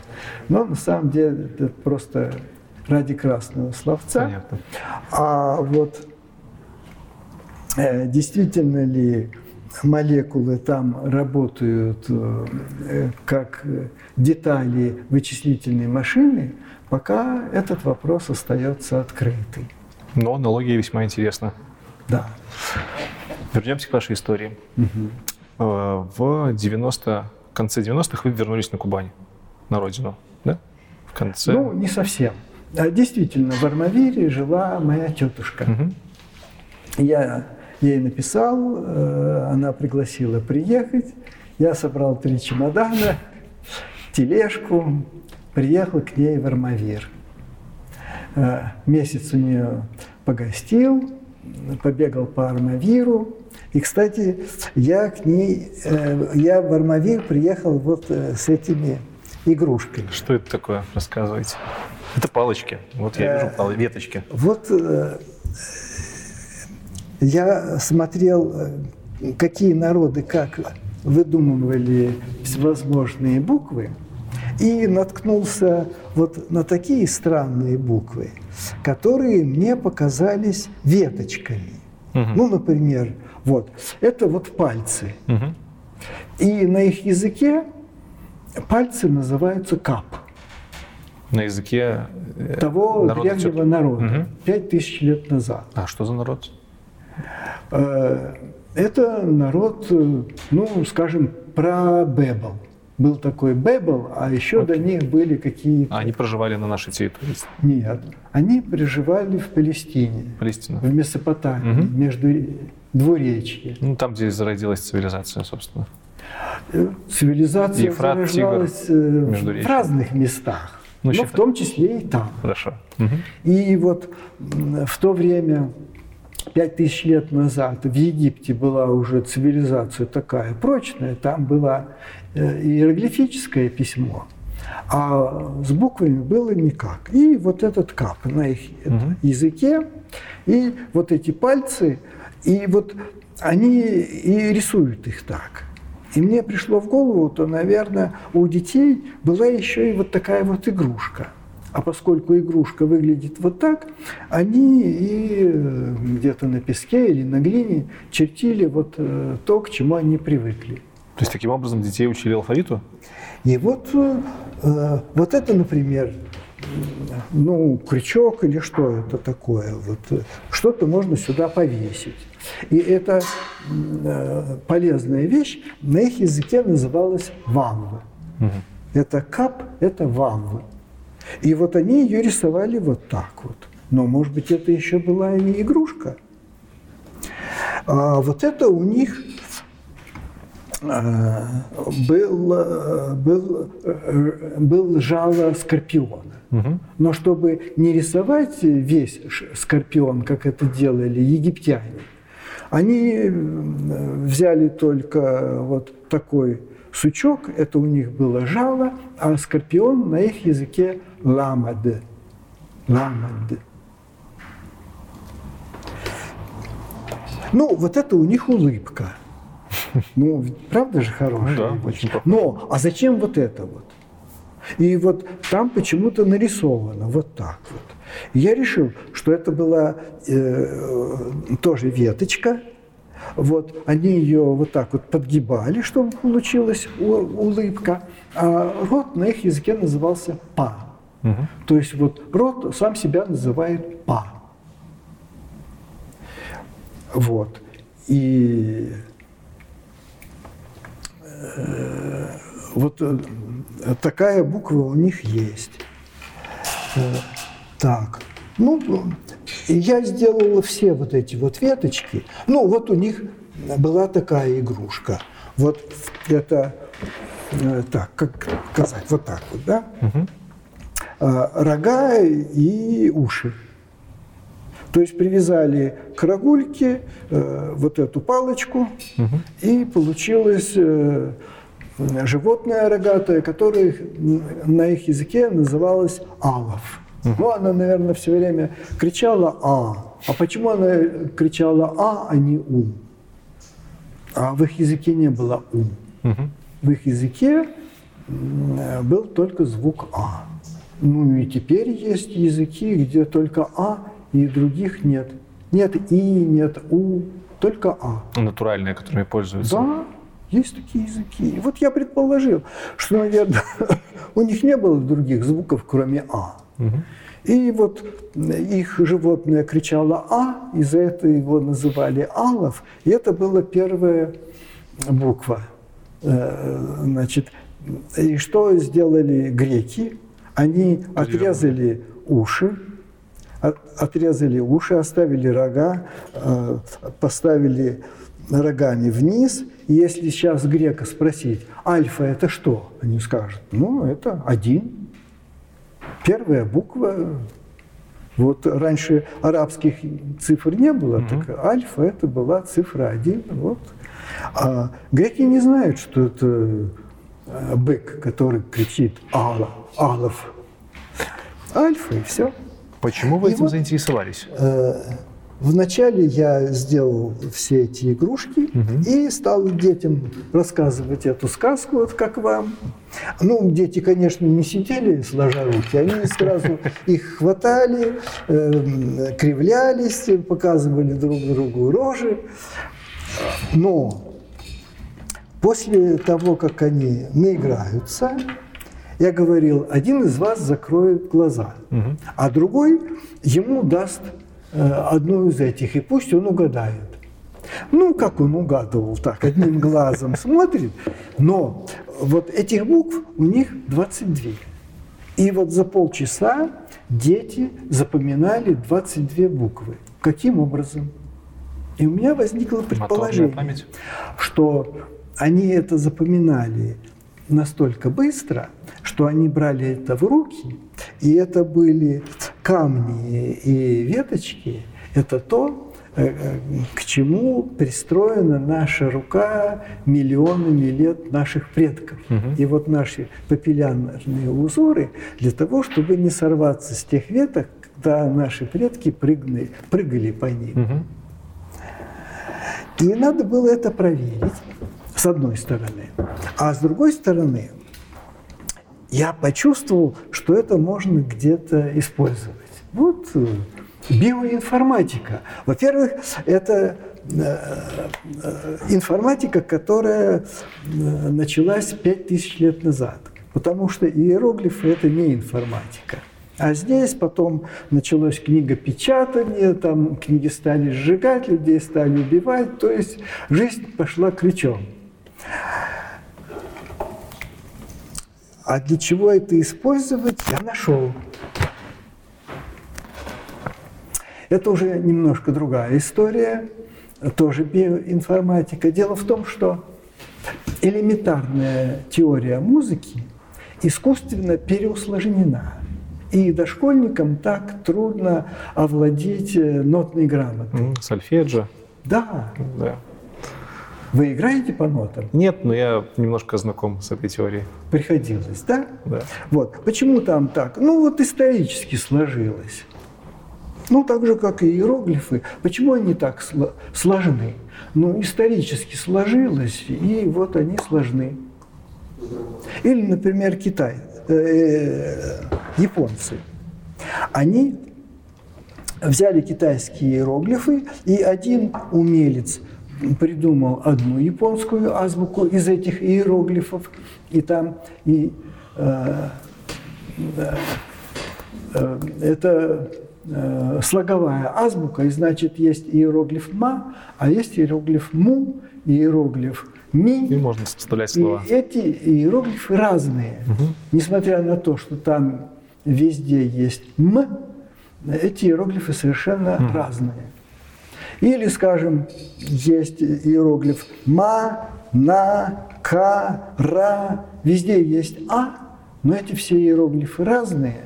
И вот ну, это поскольку сложно. иероглифов много, и из них можно что-то упростить и сделать, вот у э, японцев две азбуки, и в каждой азбуке там э, сколько-то, больше 60 э,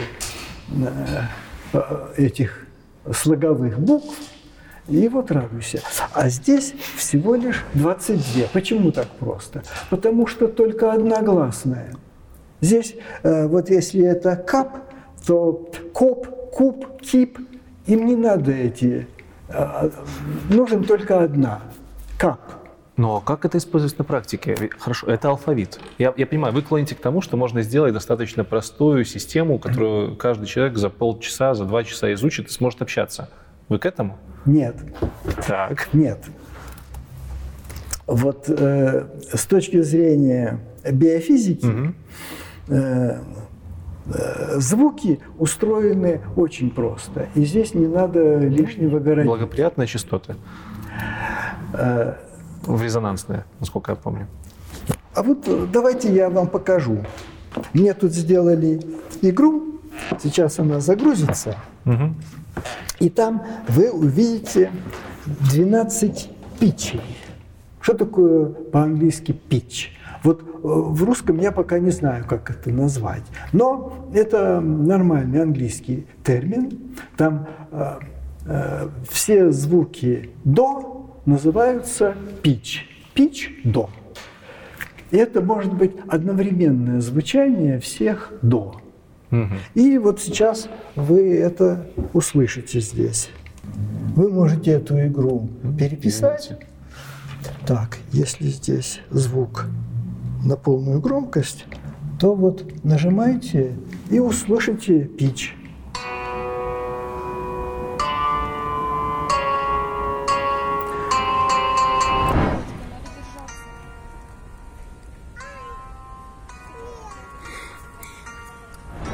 Здесь в октавном умножении звучат сразу все э, звуки вот этой буквы. Угу. А стрелочка, ну, окей. Давайте я так покажу, чтобы было видно. Хорошо, тогда к чему это? И вот э, их 12. Угу. У китайцев есть 12 иероглифов угу. для каждого этого питча. А почему 12? У китайцев же пентатоника а иероглифов 12. То есть китайские философы как-то понимали, что всего их 12, но используют 5. Почему 5? И какие? Вот какие из этих пяти вы бы выбрали? И как их выбирать? Оказывается, все просто. Вот, вот у нас С. Угу. Звук С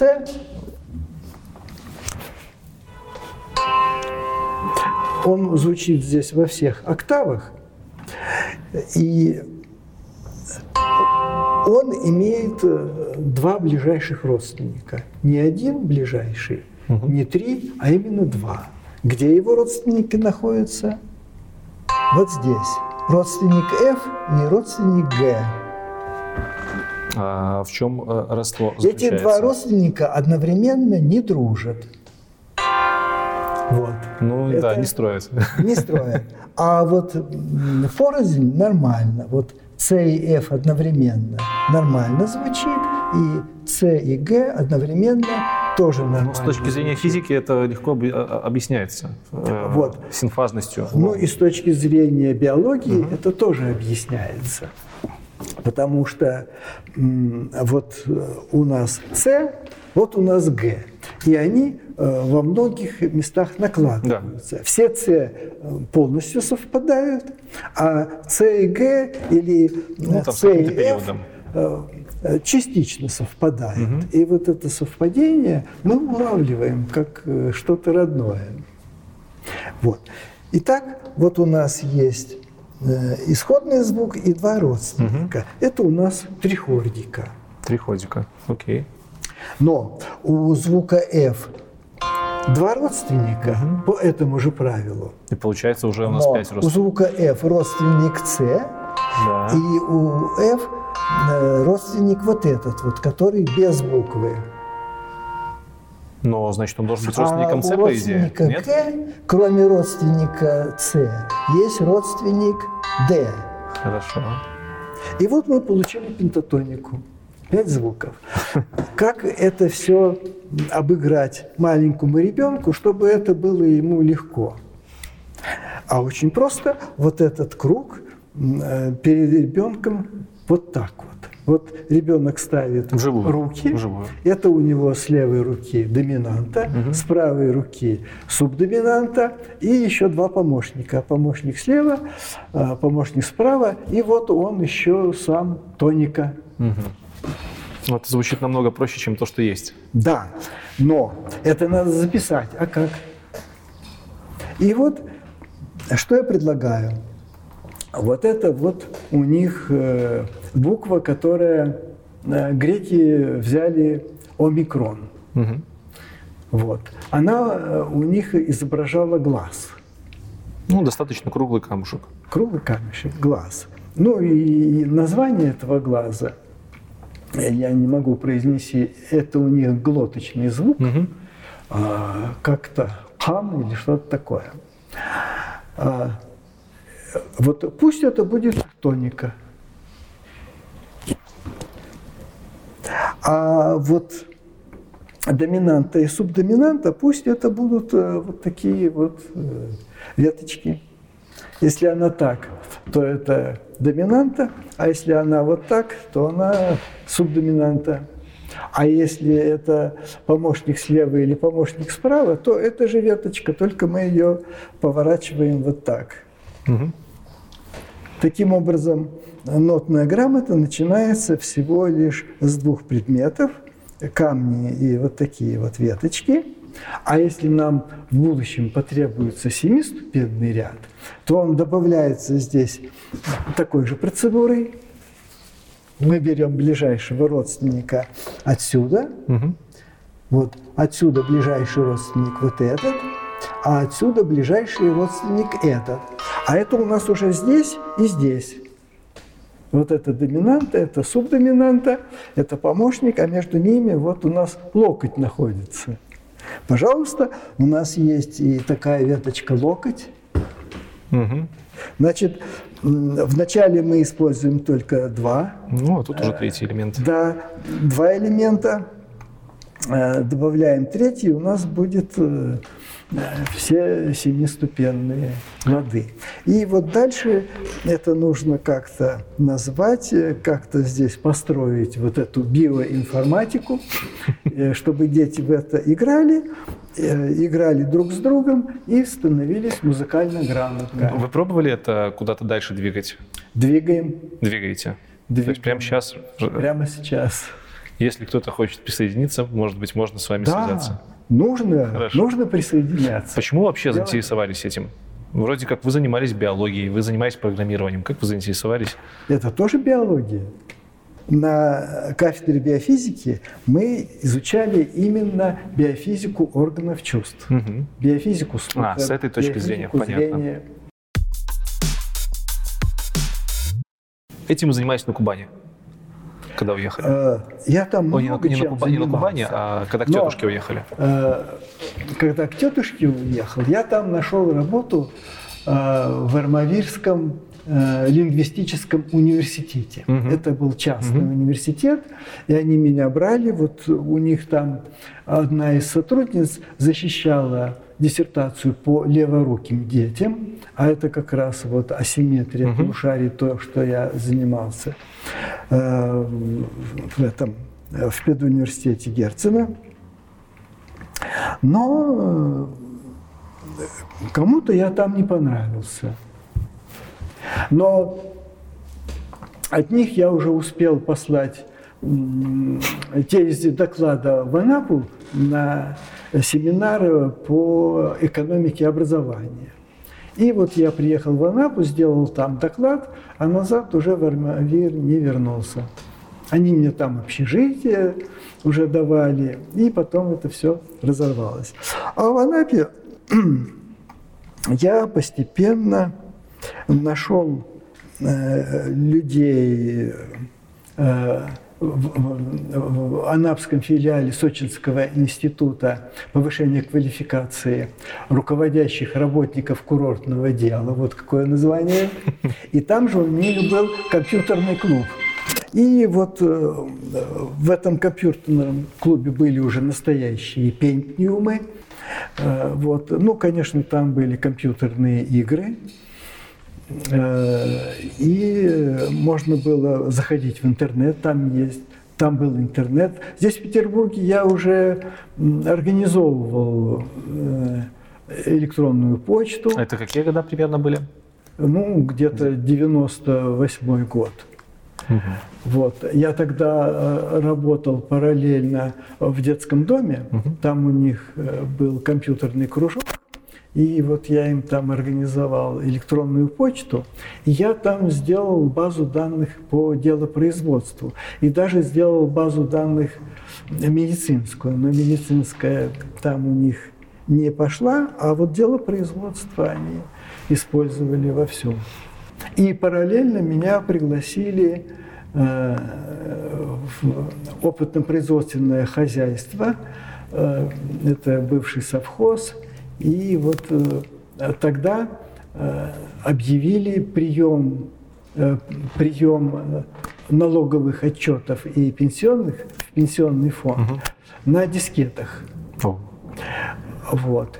И как это хитро было сделано. Сразу же организовались фирмочки, которые предоставляли такие услуги. Вот. А у этого совхоза были э, две PC-AT. А э, пенсионный фонд э, выдал программу на дискете, которая была сделана на клипере. И клипер на AT прекрасно шел, и на этом клипере мне удалось сделать программу для составления отчета. И потом даже программу программу, как бы это сказать-то, а, программу начисления зарплаты. Угу. Потому что из одного сразу в другое. То есть по зарплате надо было сделать отчет. Так что вначале начислялась зарплата, а потом она тут же переходила в отчет. Вот хочу, хотел все наше интервью спросить или заострить внимание. Ведь программирование, оно в то время никогда не приносило больших денег. И, в принципе, наверное, оно не было э, высокооплачиваемым. Или было? Я же был там на ставке. Ну... Я, э, э, я, кстати, поучаствовал в рекламной кампании, где для какого-то склада была нужна база данных. Угу. И вот я рассказывал про то, как это все здорово но заказ не состоялся. Это вот еще на тех искрах. А, конечно, кое-где она приносила прибыль, но это надо было еще и как-то все организовывать э, экономически или как-то так. Э, когда вы вернулись в Питер, по-моему, в 2007 году, вы снова вернулись да. в Питер, Расскажите, почему вы вернулись? И насколько я читал в интернете, вы вернулись и работали здесь далеко не программистом. Вы работали ну, да. курьером, сторожем. Может быть, можно об этом рассказать немножко подробнее? Э, да, можно. Как так получилось? Я вот сейчас вспоминаю, я тогда и не пытался искать работу программиста. Но вы уже почти на возрасте были. Это было 60, больше, чем 60 лет вам было, да, уже? Да. Как раз вот в 62 году мне оформили угу. пенсию, назначили тогда тысячу рублей пенсию. Это была хорошая пенсия тогда, потому что зарплата была 2000 э, в 2002 году. Да, но тогда и на Кубани буханка хлеба стоила рубль. Ну, вот э, ко мне каждое лето дочка приезжала, а здесь она уже подросла, и она меня очень попросила, чтобы вот я был в Петербурге. У меня возникает вопрос вот этот, э, почему, вообще зачем вы, приехав в Питер, пошли работать в 60 с чем-то лет? Сейчас э, да еще и надо такие работы. попытаться вспомнить, в чем там была э, и где я это нашел объявление, что вот требуются курьеры. Это очень странно. Э, там был фокус в том, что они курьеров брали только пенсионеров. А, то есть нишевая вот. такая штука. А пенсионеров они брали потому, что у обычных людей карточка была с лимитом поездок. Ага. А пенсионерам карточки выдали безлимитные. Понятно. И им нужно было каждый день возить в несколько точек э, эти фото, фотографии и э, возвращать заказы. Это была фотофабрика, и вот она пленку проявляла, печатала и развозила не было ли у вас мысли устроиться программистом тогда и вообще, в принципе? То есть мы, вы поработали программистом в НИИ, вы попрограммировали где-то какие-то базы данных по запросам. Параллельно с этим прямо возле вас развивалась большая-большая IT-инфраструктура и сфера, которая сейчас вот она, она есть, и она приносит достаточно большие доходы, и много молодых людей туда стремится. Не было ли у вас никогда мысли попасть, не знаю, старшим разработчиком или в какой-то должности в компанию IT и работать прям по специальности, вот как ее сейчас понимают? Даже не знаю, что вам сказать. А, вот э, в той организации, где я э, был, там, конечно, были компьютеры и что там. А, подождите. Э, я ведь когда сюда вернулся, угу. я снова устроился на работу вот в тот в тот детский дом, где я раньше делал базы данных. Угу. Вот, им нужно было обновить базу данных. И кроме того, вот э, этот инженер, который заведовал компьютерным классом в детском доме, он считал, что будущее за компьютерным образованием и настоятельно меня просил что-то здесь попытаться сделать и даже мне что-то показал, но э, для того, чтобы что-то было сделать, мне надо было куда-то еще пойти, на какие-то курсы. Чтобы подучиться? А, да. Угу. Потому что ведь до этого курса я же вот от этого э, детского дома поступил на курсы на полугодовое обучение в институт ЛИМТУ. Это Ленинградский институт методов и техники управления. Угу. Это теперь Академия управления. Угу. И вот я там окончил полугодовой курс. Там нам давали э, вот Excel и Access немножечко, Word, ну и что-то там по интернету дали. Вот такие курсы были.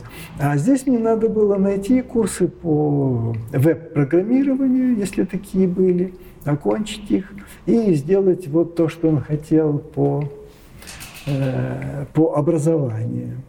А вот мне почему-то самому не удалось э, что-либо сделать в интернете, э, в веб-программировании.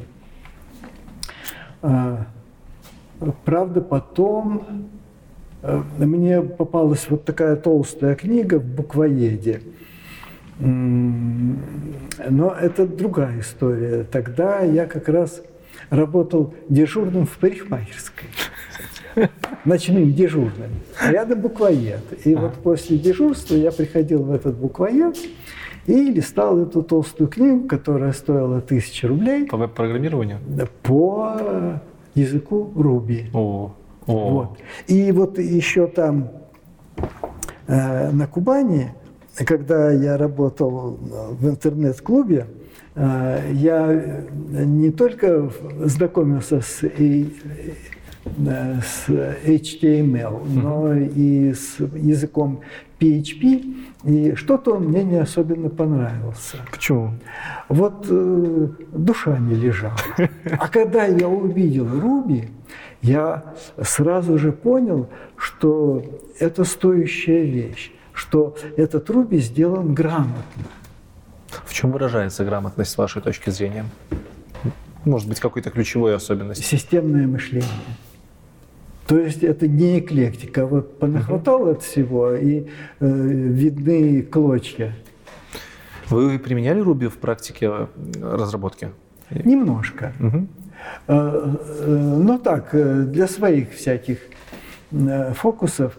Однажды мне вот этот вот молодой человек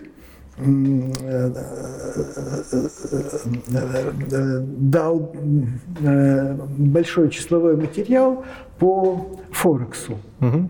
Вот. То есть это сделки Торга, там, торги за год, и вот что с этим можно было сделать. А, то есть и данные. на языке Ruby я сделал программу, которая играет вот в эти сделки и зарабатывает деньги.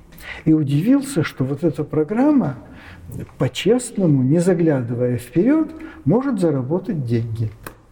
Вы пробовали ее запускать на реальных данных? На реальных нет. Но потом мне в интернете попалась готовая программа на языке Python. О, Python. Ну, э, если Ruby сделан на основе Python, то почему не взять Python? Я взял Python, э, сделал эту программу, но работать она не стала. Но я стал э, анализировать данные. Ну, если вам интересно. Конечно, анализ данных это прям... Я взял какую-то... Э, э, я взял какой-то сайт, где торговали эту биткоины и угу. прочую криптовалюту. И я стал у них получать данные и смотреть, что там и как. И действительно заработать можно, но если э, на основе этих данных давать сигнал э, значит, поменять одно на другое, то почему-то это не проходило. То есть на уровне программирования не получилось это закомментить? Нет, Или... нет, не выполнялся этот приказ не Но у них на стороне что-то не на работало. На их стороне, ну, да. Понятно. И вот если вам понятно, мне это было непонятно, ну, но предположение, что они маклевали. Маклевали, конечно. Возможно, это хитреж был. Если хитреж. очень хороший бот работает, и не будут же они в минус себе работать. Ну вот. Так что разбогатеть на этом мне не удалось, но зато я теперь знаю еще и питон. Не только знаю, но еще и преподаю. Вот. У меня большой-большой вопрос. А, как вы Ладно, а, попытаюсь объяснить со своей точки зрения.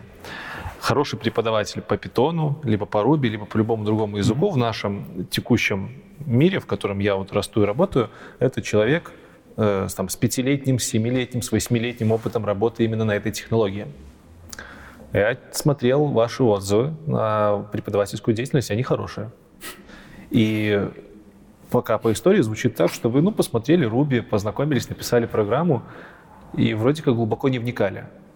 Что я здесь упускаю? Почему, ну, как у вас получается хорошо преподавать Ruby и Python, при том, что вы не работали 5-7 лет в промышленном программировании на этих языках?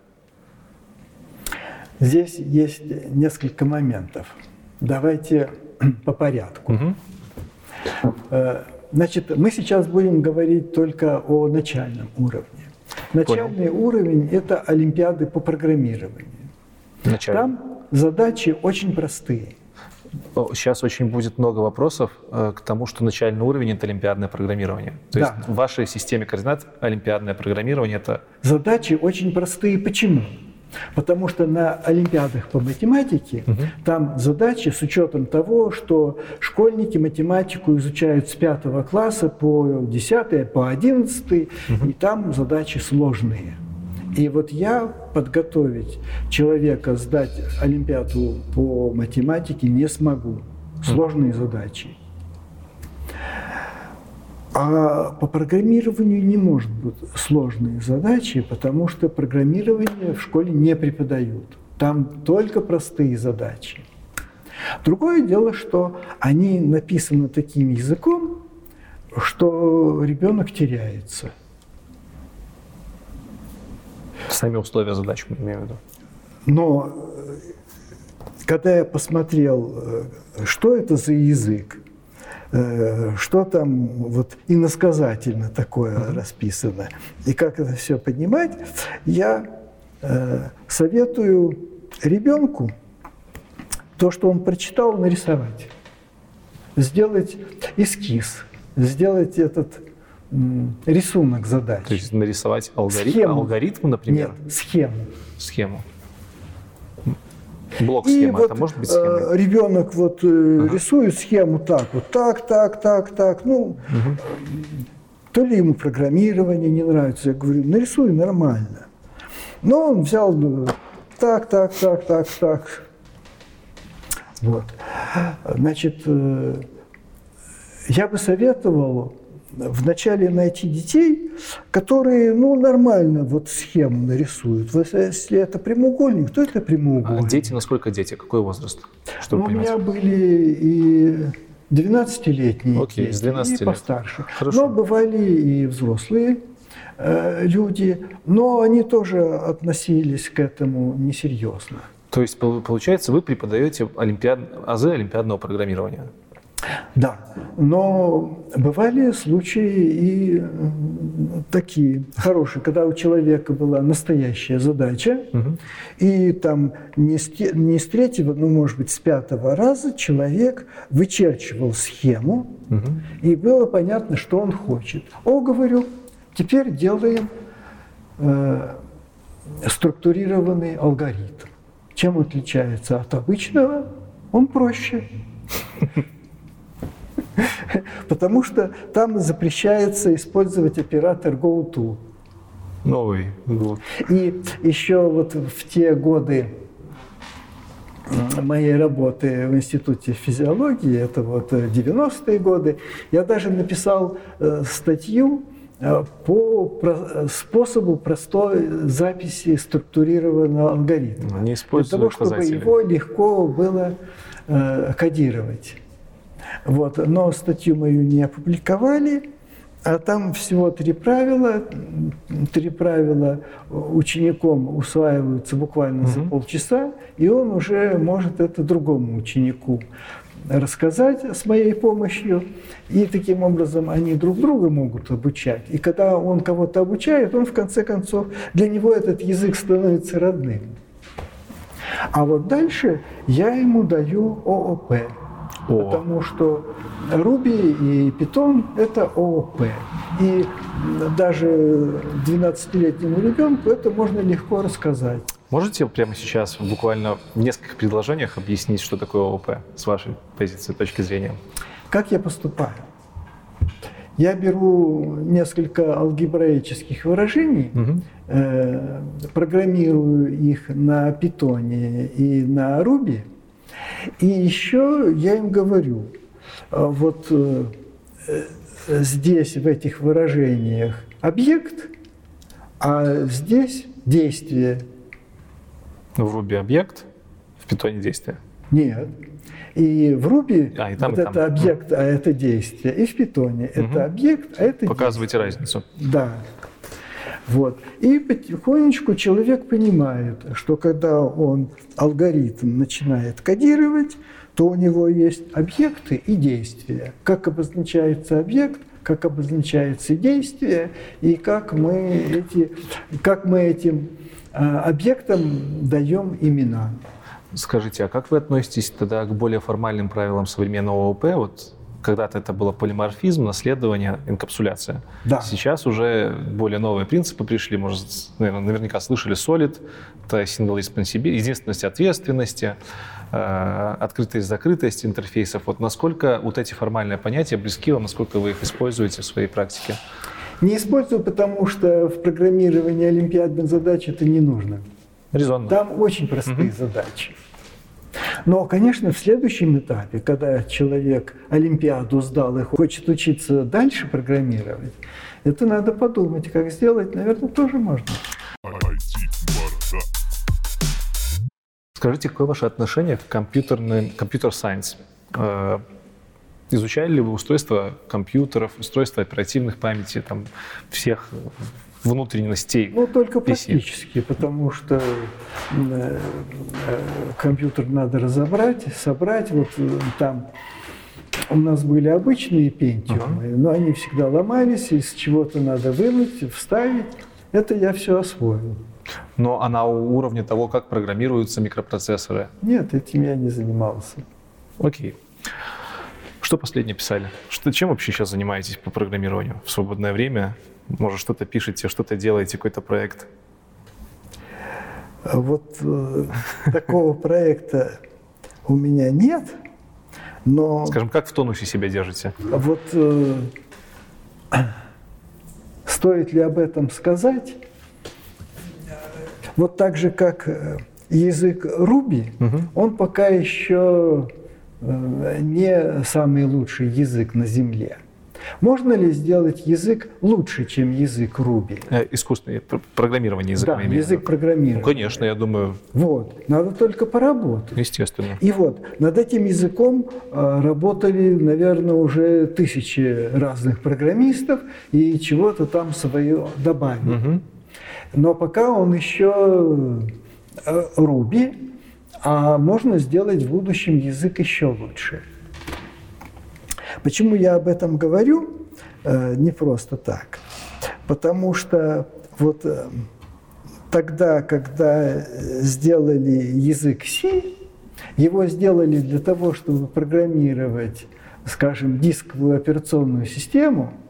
Я знаком немножко с операционной системой PDP-8, э, потому что мы ее получили уже, так сказать, в виде кода, а исходного э, кода на ассемблере у нас не было, а нужен был. И у меня был дизассемблер.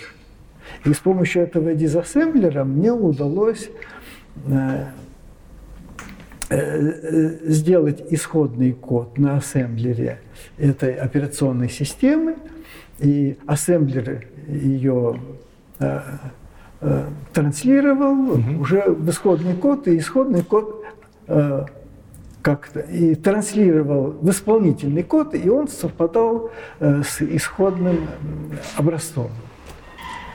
Ну вот. Это я к чему все рассказал. Так к тому, что можно сделать язык лучше, вы говорили. На языке ассемблера программировать сложные системы сложно. Ну, естественно. Может ли э, существовать э, язык для программирования сложных систем, э, операционных систем, намного лучше, чем язык C?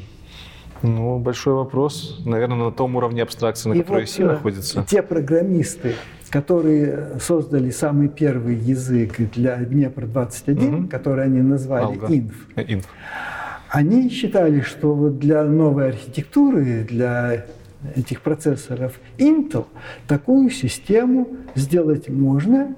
И э, вот один из них, э, Владимир Тёмов, он сейчас живет в Америке, он такую систему сделал. И если бы не всякие события, которые препятствовали, у нас бы была своя русская э, Windows. Ну.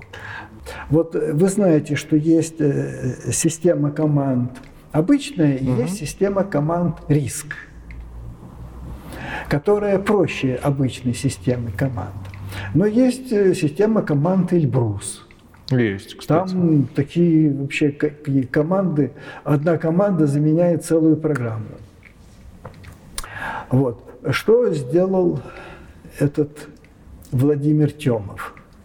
Он сделал интерпретатор, который не так, как вот э, Фокал или Basic, э, в сто раз делает решение задачи медленнее, чем э, если в коде программировать. Она дает замедление только в полтора раза. Интерпретатор, но только в полтора раза. Но, значит, этот интерпретатор имеет полную систему команд. И э, пользуясь этой полной системой команд, легко программировать любые сложные...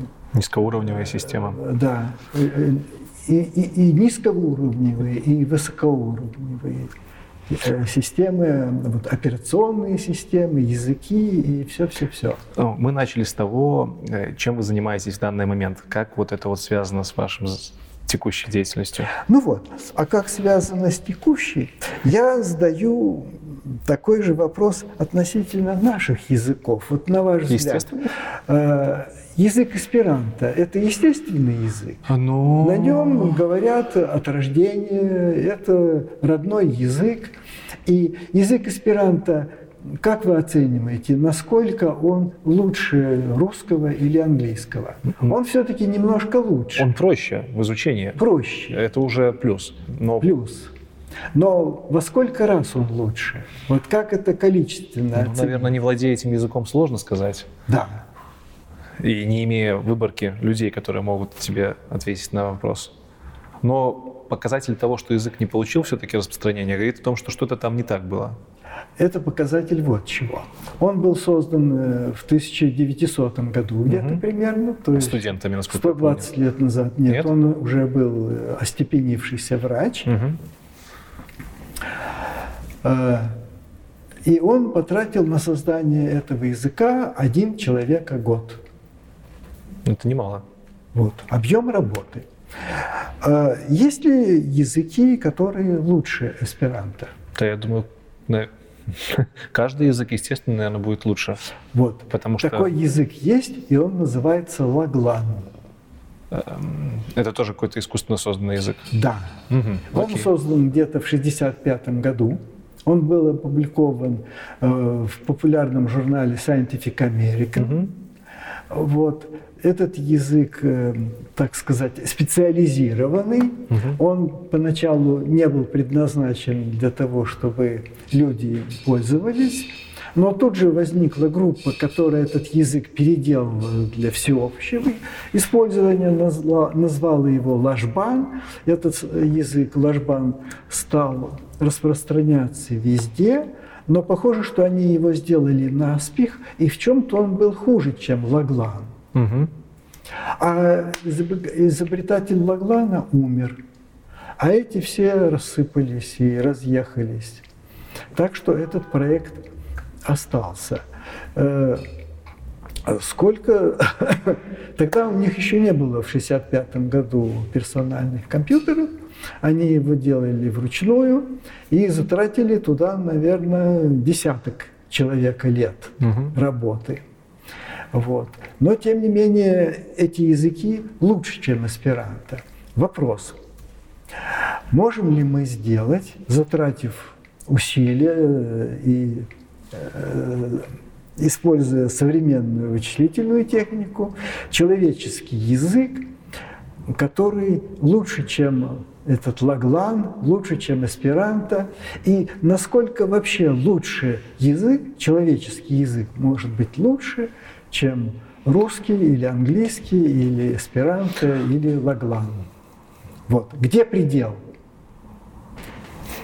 Ну, если затратить Наверняка. разумное время. Вот э, язык Руби нам не стоил ничего. Угу. Они его сделали э, с открытым кодом, э, как бы э, э, не, не используя, не привлекая чьих-то средств, угу. на энтузиазме.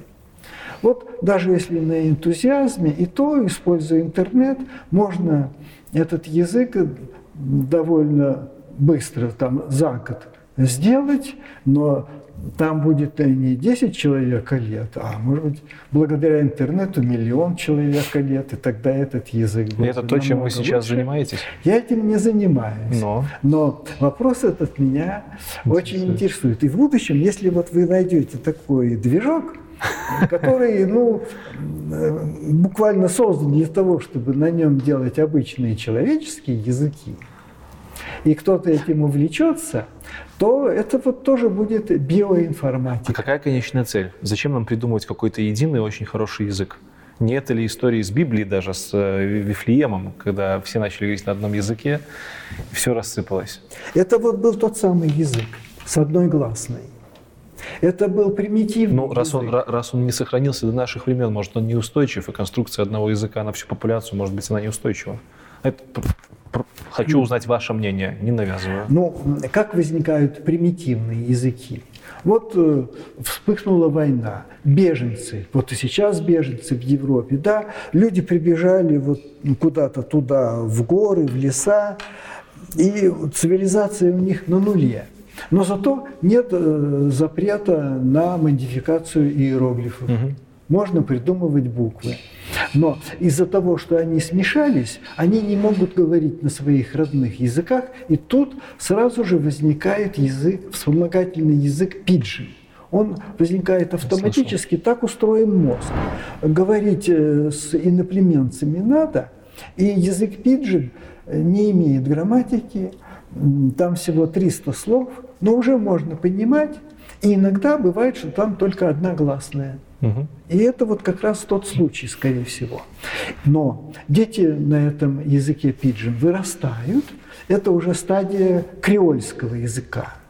Там уже какая-никакая грамматика, э, там где-то 3000 слов. И как раз вот те дети, которые изобретали эти буквы, наверное, были на такой стадии – то есть вот такой еще примитивный креольский язык, 3000 слов, одногласная, и у них все получилось.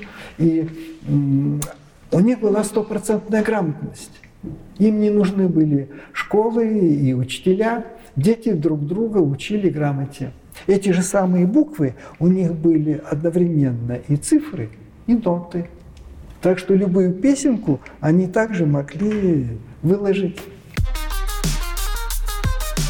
хотел еще узнать, потому что про это буду спрашивать, и самому интересно, каково это поучаствовать в хакатоне в 76 лет?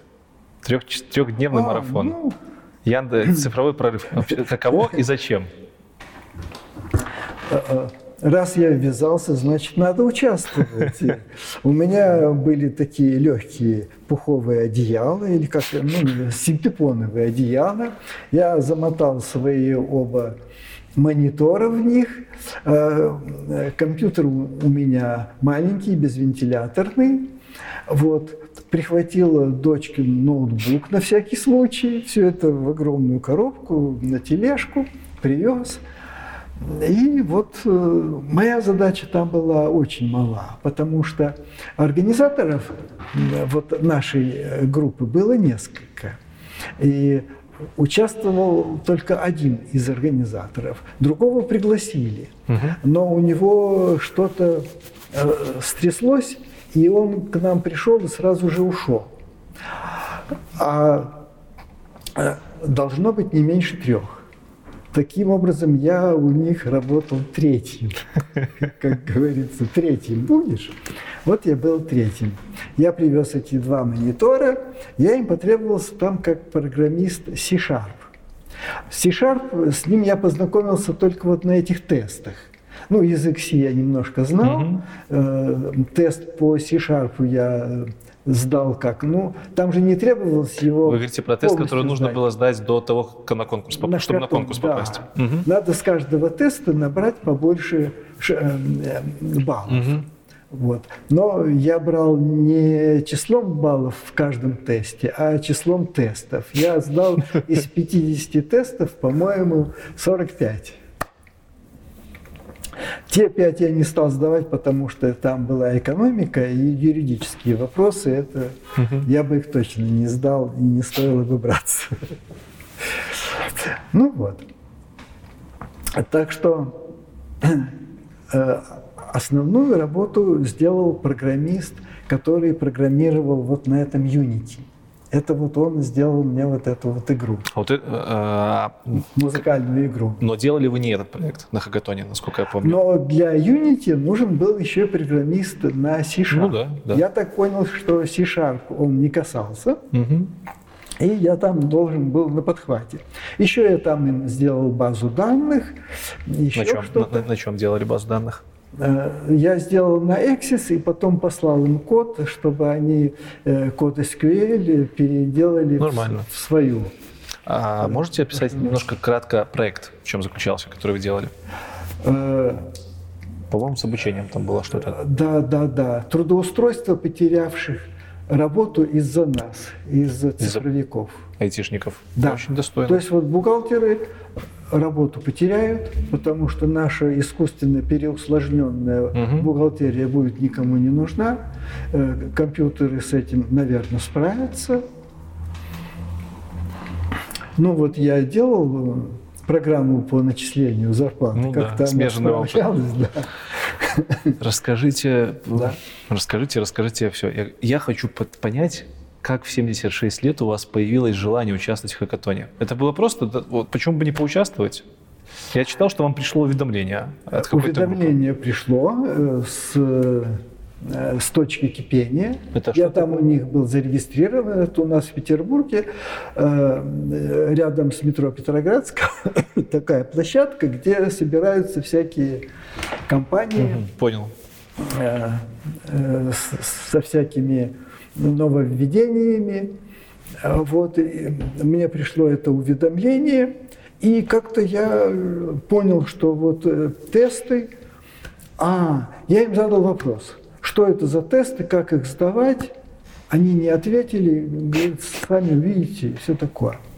И я бы эти тесты не сдал, но перед этим я записался на бесплатные курсы по программированию сайтов. Оказалось, что это там обучают WordPress. О, И CMS. я э, скачал эти уроки, а уроки не получаются у меня, потому что он эти уроки надиктовал про э, старый WordPress, а нам рекомендовал скачать новый WordPress. Я его установил, а там все другое. И надо было мне установить старый WordPress и научиться. Но у меня пылился старый монитор, я его подключил вторым, и вот у меня здесь WordPress, а здесь его видеолекция, и все получилось. Я себе сделал сайт с хорошим названием. Называется coolstudy.ru. Ну, работает? Можно зайти посмотреть? Можно зайти, но там пока еще. Хорошо. Все еще руки не доходят. как- как- как это относится к тестам? Как это помогло в тестах? Ну, Также я смотрел, про что тест, ну, C-Sharp. А, Значит, я, я открываю здесь C-Sharp. Книг у меня по C-Sharp нет вообще. Я открываю все, что могу открыть. Вот, разбираюсь где-то, э, полчаса разбираюсь, потом делаю вот так и сижу. И мне кажется, я так просижу очень долго. Но буквально проходит 30 секунд, и вдруг раз, я проснулся. 30 секунд. Оказалось, что вот достаточно вот так вот посидеть с закрытыми глазами, и что-то происходит. Я включаю тест и 20 минут работаю на износ. Потому что всего лишь 20 минут надо проработать на все вопросы, ответить, не ответить, ну хоть как-то. И поначалу там э, 3-4 балла я получал с теста, потом все больше и больше. В некоторых тестах я получал не помню уже сколько, по 10 баллов, по 15 баллов. Что вам больше всего запомнилось из этого мероприятия? Кроме тестов, да? Кроме тестов. Ну вот э, э, приехал я со своей телегой, я единственный привез эти два монитора. Все пришли с ноутбуками. Я решил, что а вот ноутбук, он может отказать. И действительно, мы туда приехали, включили интернет, интернет не работает. Угу. Ни ноутбуки, ни на этом, ни на, на их ноутбуках. Нас переселили в другую комнату. Там интернет заработал. Хорошо.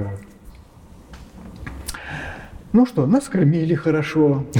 Потом, вот я никогда раньше не давал интервью, а ага. тут э, э, почему-то ко мне подошли, а как раз я очередную задачу сделал, наш менеджер другой задачи. Не дал, я ему говорю, вот просят интервью дать. Ну, говорит, ладно, можно пока. Я пошел и дал интервью. Оказалось, что вот, может быть, это интервью как раз нам помогло попасть в финал, ну, съездить туда, в Казань. Что там в Казани было? Ну, то же самое, только в большом зале. Угу. Вот. Ну, еще 12 часов э, э, мы ставили рекорд Гиннесса. В смысле? Что за какой? Рекорд Гиннесса – это самый большой в мире хакатон. Ого. Вот до этого был хакатон в Индии. Ну, в Индии там понятно. Ну да, много Народу людей. много. Там у них было всего две с половиной тысячи участников. У вас было значит, больше? Если у нас будет 2600, то мы, значит, Это... их победим. И он был больше? И он был больше. Но э, он бы был меньше, если бы... А можно про это сказать? Ну, это все знают. Если что... Секрет Полишинеля – Э, приехали студенты из э, Казани угу. и приехали школьники из Казани. Вот. Для студентов это было интересно и полезно. Во-первых, они увидели хакатон, увидели нас. Но это студенты каких там же в Казани есть. И, Иннополис, по-моему. И школьникам было полезно, так что их тоже покормили, их рассадили ну, классно, по столам. Классно. Они тоже занимались 12 часов полезным делом.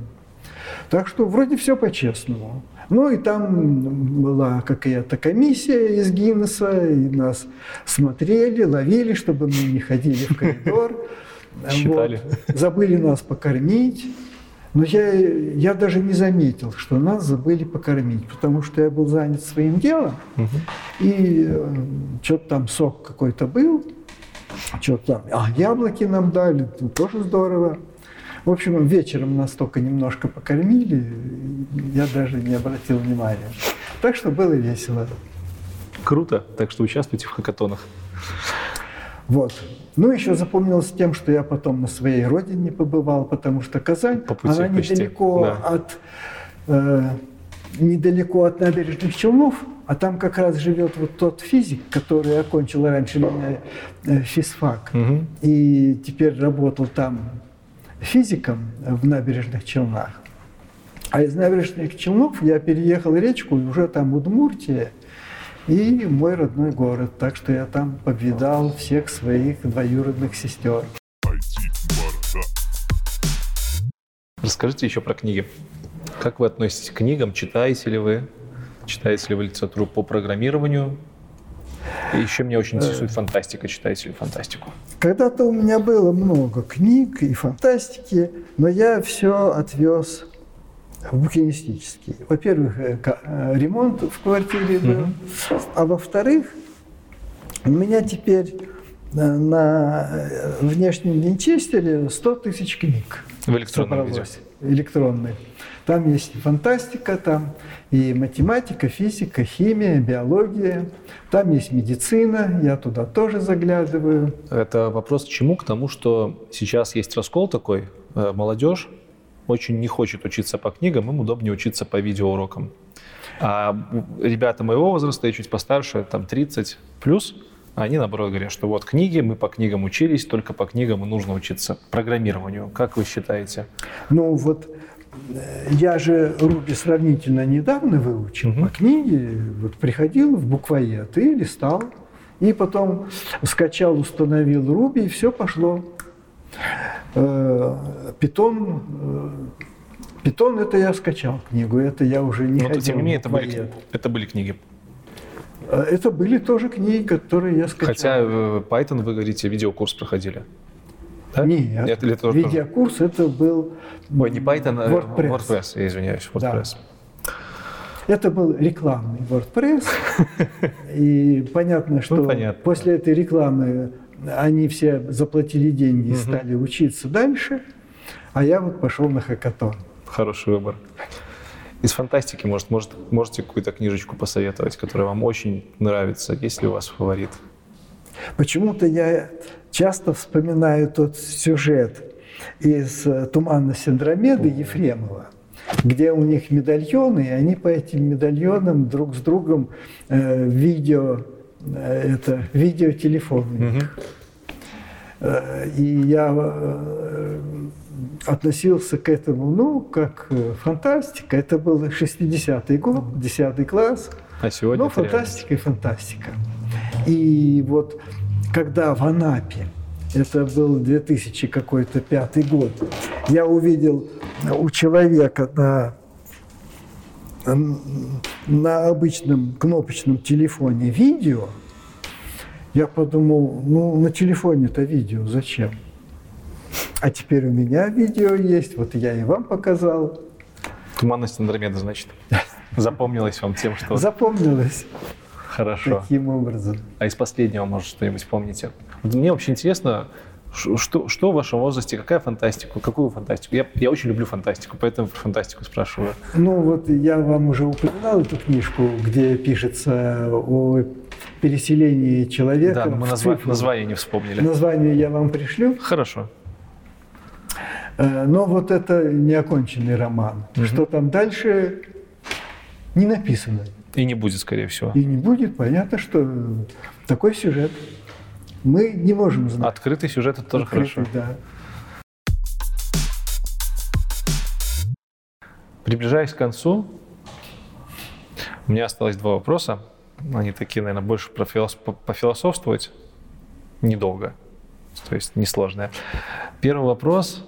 Что бы вы посоветовали себе в том возрасте, если бы могли перенестись, скажем, в тот возраст, когда вы поступали на физфак, еще на физфак, что бы вы себе молодому посоветовали с текущим опытом? Это смотря какие вы ограничения наложите на эти А, советы. Ну, и- и- естественно, без того, чтобы там, купить биткоин через 40 лет. Да. Я вам уже говорил, что вот мне тогда надо было поступить, э, перевестись Пе- или параллельно посещать биофизику там, в Киргизии. Мгм. И надо было... пере- Я не знал, что можно переводиться. Я решил, что вот если надо перейти, значит, надо отсюда уйти, а там поступать То есть заново. посоветовали бы просто остаться в рамках факультета, Вот переведясь на, Если ну, бы точнее, я в это рамках знал, университета. то я бы поступил разумнее. Но мне это никто... Вот мне подсказали, что надо идти на физфак. Если бы этот э, окончивший мой сосед, э, бывший студент, это не сказал, я бы и не пошел на физфак. То есть вот в школе у нас, э, с одной стороны, вот окончившим деться было некуда. Э, На работу не брали, была безработица. Меня взяли вот этим электриком, э, потому что я согласился поработать чернорабочим. Если бы я не согласился, там им взяли десяток, э, там стояло в очереди десяток других электриков. Но у них их уже не взяли, потому что тут вот уже готовый. Так что а, с одной стороны, у нас в школе не было никакой профориентации. Э, В школе был токарный станок. И нам даже один раз тоже, кстати, показали, был. как на нем э, э, точить. Э, Работать как не показали. Так что с токарными станками я целый год провозился вот там, в цеху. И даже умею э, токарить немножко. Токарный по дереву или по металлу? Я просто Металл. Металл. да, они точили вот эти У вот нас в школах по дереву стояли, я помню, токарные станки. А, Второй вопрос. Что бы вы передали себе туда, в тот возраст, когда вы только поступали в университет, из своей практики, которую вы видели на протяжении всей жизни. То есть какой-то один факт из истории, ну, уже история, вчерашний день для нас уже история. Какой бы один факт, если бы у вас была возможность, вы бы это сказали? Ну, допустим, там, биткоин будет дорогой. Ну, это такой простой факт. Что бы вы, какое бы событие историческое, которое произошло уже после и до сегодняшнего дня, вы передали себе молодому?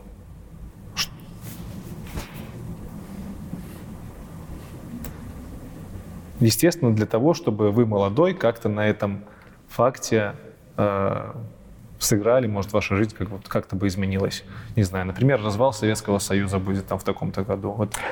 Моя жизнь э, была бы совершенно другой, угу. если бы я уже тогда знал не только физику, математику, но я еще бы знал, как организуется наука, научные работы – Потому что я по наивности думал, что вот есть кошка, вот просверлили, вот поставили электроды, отвели сигналы. Вот это и есть наука. Но есть финансирование, есть научные планы, есть там какие-то конкурсы, есть еще аспирантура, есть защита диссертаций. Твою статью могут напечатать, могут не напечатать. Где брать деньги на науку – я этого ничего не знал. Если бы вы это хорошо, четко понимали, вы бы продолжили э, свою научную деятельность и пошли бы по этому пути? Или почему вы говорите, что ваша бы жизнь очень сильно изменилась, если бы вы это понимали и знали? Ну, по крайней мере, э, я бы знал, э, что в любой момент меня могут уволить. Я бы знал, Почему в каком случае меня не уволят. Ну, И я бы знал, почему меня держат. Меня держат, потому что там надо держать э, э, очередь на квартиру, потому что квартира кому-то нужна. Или уже в конце своей работы в Институте физиологии меня держали потому, что если я уволюсь, то ставка пропадет. Понятно. А меня не увольняли, там платили-то копейки но э, не увольняли до тех пор, пока наконец нашелся какой-то, я не знаю, кто, который на эти деньги пошел работать. Вот. И чтобы его принять, э, меня сразу уволили. Хорошо. И последний вопрос на сегодня. Даже не вопрос, а ну, просьба. Может, посоветуйте что-нибудь тем молодым ребятам, которые хотят стать программистами? Что бы вы им сказали? Ну, смотря насколько они молодые. Если они э, вот молодые душой, но им уже за 40, то пусть не отчаиваются, берут книги или берут эти видеозаписи, смотрят, и у них все получится. Вы своим примером это доказываете. Если они совсем молодые, вот сейчас информатика с пятого класса, угу то пусть они там занимаются делом, а не то, что написано в учебнике. Там всякое Программирование шума. в PowerPoint. Кстати, я недавно видел информатику для первого класса. Там про компьютеры вообще ничего не говорится. Как же так? Первокласснику и не рассказать про компьютеры? Но вот им нельзя, э, оказывается, рассказывать про компьютеры. Но информатика, вот есть учебник «Информатика для первого класса» могу вам переслать. Да, почитаем. Так, но если это там уже седьмой класс, э, то вот надо брать из интернета задачи, э, олимпиад... олимпиадного характера. Э, по задаче надо, чтобы ему кто-то помог нарисовать угу. схему, потому что он сам может не догадаться, как ее нарисовать. А если он будет пытаться другим способом решить, это нерациональный способ. Надо сразу же привыкать к рациональному способу решения задачи. Вот. Э, следующий этап – это надо самый простой э, способ записи алгоритма.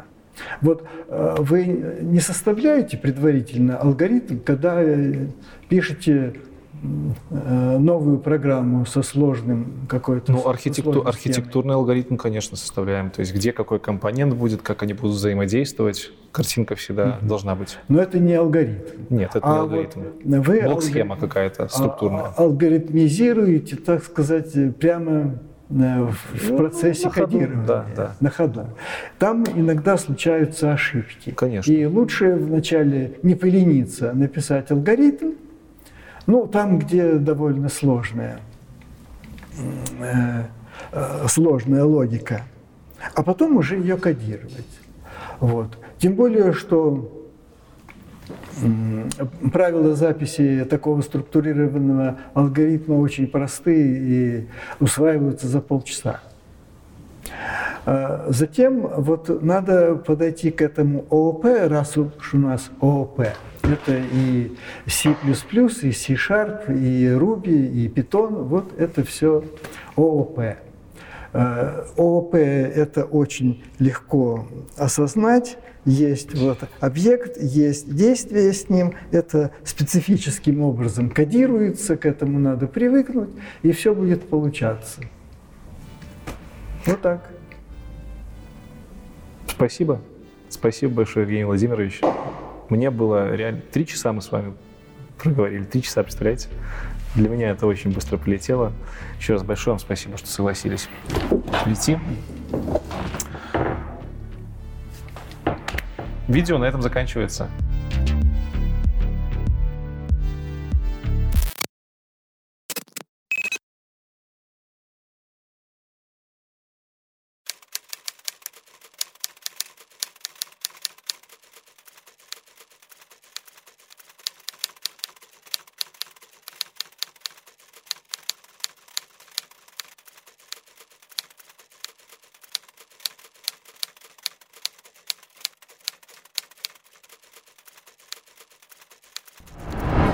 Биоинформатику я Историю. вам, наверное, все рассказал. Ну а в следующий раз, ну вдруг мы еще раз встретимся, Вполне возможно. вы можете где-то в середине, вот иногда на улице вдруг ко мне подойдет какой-то подвыпивший и спрашиваю, скажите, э, вы верите в Бога? Вот это очень большая тема, на отдельный даже выпуск может пойти. Все просто. Что я отвечаю? Или вы это хотите под запись? Ну, оно сейчас записывается. Если оно получится, я вставлю. Если оно получится органично. Давайте по- поговорим еще. Ну вот это же ваш коронный вопрос, но надо именно так спросить. Я... Я редко спрашиваю, что такое Бог, потому что я сам еще слишком молод для того, чтобы осознать его существование, и я, скажем, большой агностик в этом плане. Поэтому я никогда не спрашиваю. Ну, И- почему но- бы не рискнуть? Ну, давайте я спрошу вас, что, что, что, для- что для вас э, вот это вот Всевышний, я не знаю, Бог? Не-не-не. Надо задать вопрос, вот как этот подвыпивший мне спросил. Верите ли вы в Бога? Зачем мне верить? Я знаю, где он находится, что он делает, какие у него задачи, как он все это делает, какие у него возможности и какие ограничения. Откуда вы это знаете? Ну, то ли методом размышлений, то ли методом наблюдений. Вот говорят, если бы Бога не было, разве все это богатство могло бы появиться просто так, вот случайным Почему, а почему нет? Не могло. Почему?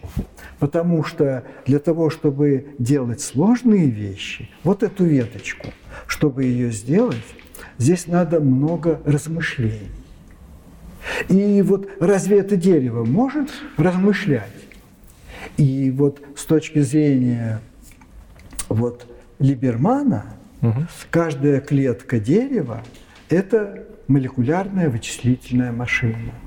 И то, что дерево выпускает э, миллиарды частичек пыльцы, и эта пыльца несется по всему земному шару, и где-то эта пылинка попадет туда, где она пригодится, и эта информация 3 гигабайта, эта информация начнет работать, э, это вот и есть размышление. Но ведь это вопрос, это вопрос начальных условий.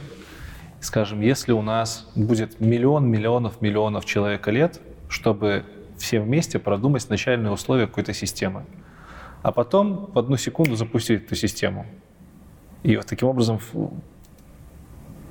Ну и таким образом я сам себе ответил, что где-то когда-то существовал Бог, который, который придумал начальные условия для этой системы, которая работает.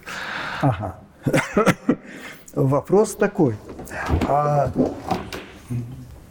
значит, э, когда ничего не было, Бог уже существовал? А, ну, тут тогда, это, чтобы ответить на этот вопрос, нужно ответить на вопрос, а что такое Бог? Вот. Э, нет, э, для этого нужно подумать вот о чем. Когда-то были на Земле бактерии, угу. а вирусов еще не было. В, И в принципе, биологически. Похоже, что Бога тогда тоже на Земле не было. Почему? А не на чем. Но вот как только появились вирусы, начался обмен информацией. А, вы к тому, что вирусы, э, гены наши меняют, это уже эволюция были происходит, предпосылки да? к размышлениям. То есть э, были предпосылки к налаживанию молекулярной вычислительной техники, Но информатики. А почему вы не предполагаете, что Бог мог существовать до зарождения вот этих разумных систем? Да нет причин к таким э, предположениям. То есть весь уровень на бактериальный, вот этой примитивной, назовем ее, ну, не знаю, жизни неразумной, он существовал сам до появления Бога? Сам нет. развился сам случайно? А, э, где-то, может быть, э, в черных курильщиках или в гейзерах вот этот первичный бульон варился на протяжении сотен миллионов лет в холостую. Угу. С чего началось? Э, может быть, э, с РНК и ДНК. Э, на это наталкивает вот какой парадокс.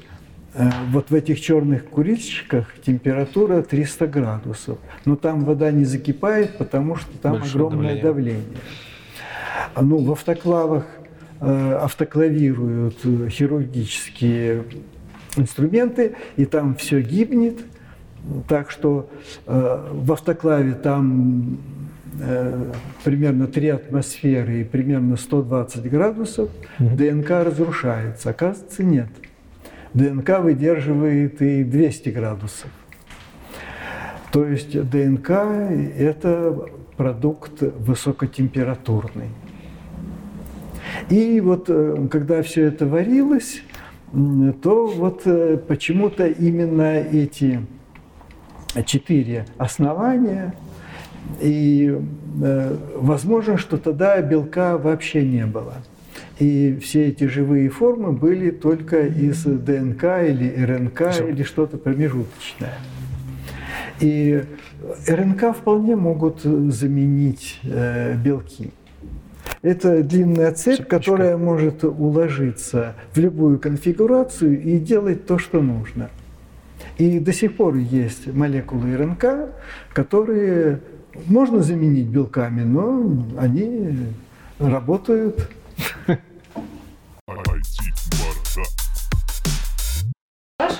вообще, что такое Бог? Просто вот сейчас у молодежи понимание Бог это вот образ человека, Иисуса э, из Библии. Ну, Библия это у христиан. У христиан, а да. у буддистов там другой образ. Или у японцев там еще какой-то третий. Вообще, и как вы вообще думаете, нужно ли понимать, что такое Бог, а Либо достаточно просто верить. Это понимание сейчас нам очень важно. Зачем? Был когда-то ламаркизм, угу.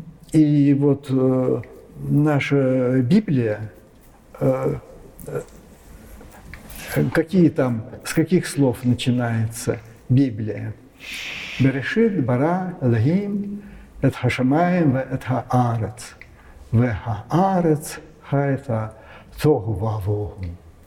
Я даже показываю так. Я сижу на стуле, и когда я говорю тогу вавогу, я э, стул переворачиваю, сажусь на пол и показываю, что свет выключился. Это вот к вопросу о том, как э, понимать слово «баран». Mm-hmm. У нас это переведено «сотворил». На самом деле – Б решит, вот у нас реш. Б это где? Б Петербург, в Петербурге. Б Москва, в Москве. Б реш, в голове. А здесь Б решит. Оказывается, нет. Б – это бет, а не Б. Бет – это… Да. И вот э, я скачал Библию, но пока еще не начал с ней работать на компьютере, чтобы э, можно было так же, как в русском языке, любое слово поисковиком найти, сколько раз оно встретилось. И там любое место, чтобы можно было найти. Что такое бет и где оно превращается в б. Э, если помните ту э, историю, когда молодой человек увидел девушку и влюбился в нее и сказал отцу этой девушки, я буду у тебя работать ради Рахель. Он сказал, как это написано в Библии, Берахель. Берахель. То есть бет означает ради. Как это перенести на создал и ради, то есть? Э, нет. Б решит, значит, реш – это голова. Угу. Но бет решит – это ради Гол- э, вот чего-то, что называется решит. То есть это может быть сознание, это может быть что-то разумное, вы к этому? Вот может быть так вот.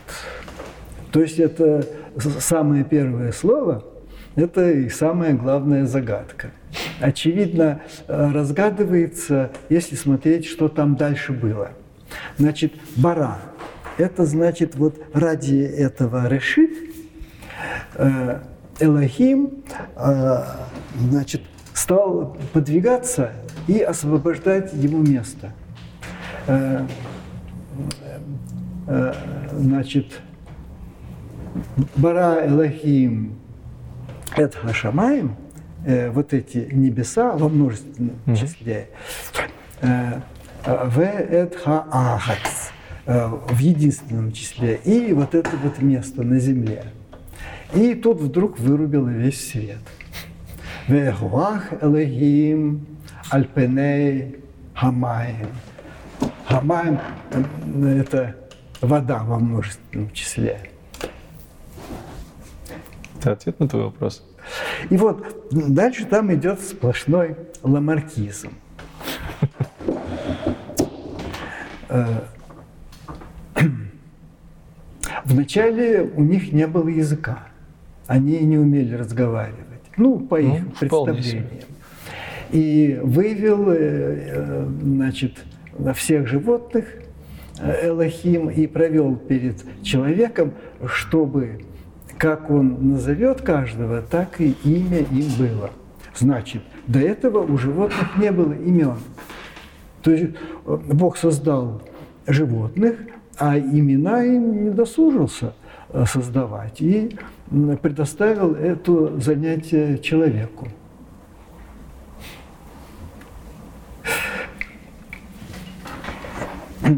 Э, в советские времена Библия нигде не продавалась и не разрешалось Ну да, ее иметь. Но мне подсказали, как ее заиметь.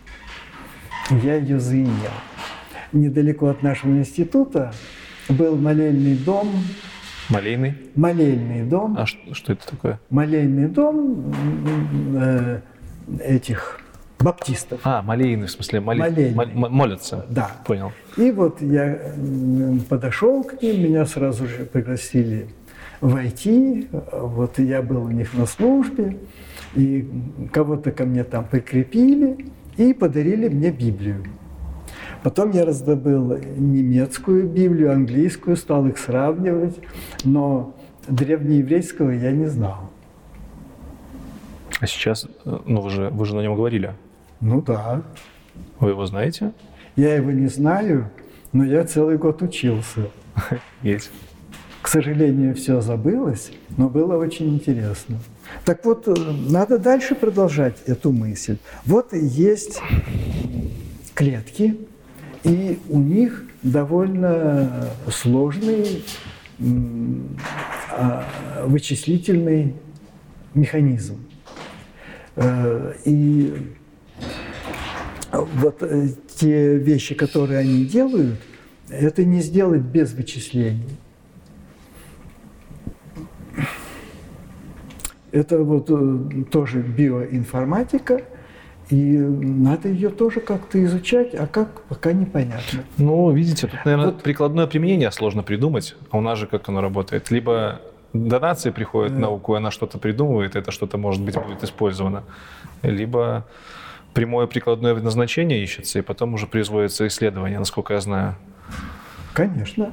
То есть... Вот в 1963 году, когда я начал учиться, нам рассказывали про все, про все, но оставался вопрос, а какой механизм памяти? И вот с тех пор прошло больше полувека, я иногда так смотрю, что там в этом деле сделано, и до сих пор ничего. Биологическая память. Когда вот вы что-то запомнили, это, вот да, это вы лес. увидели название этой книжки, вы ведь помните, с помощью чего? Ну, говорят, э, синапсы как-то там. Нет. Почему нет? Вот не получается с синапсами. Но Какой-то здесь э, другой фокус. И э, в биологии сплошь и рядом, если что-то полезное уже где-то случается, то какой-то промышленный шпионаж и другие организмы это прибирают к рукам. Но это очень медленно происходит. И вот то, что вы меня видите, это благодаря родопсину. И эту, этот белок, родопсин, был открыт миллиарды лет назад бактериями. Тогда еще хлорофилла не было, и они ловили лучи солнца этим родопсином. И вот от них нам этот Но нам белок достался. От этих знаний нам пользы нет, потому что человеческая а, жизнь по, вот, по размеру с эволюцией она очень маленькая. образом.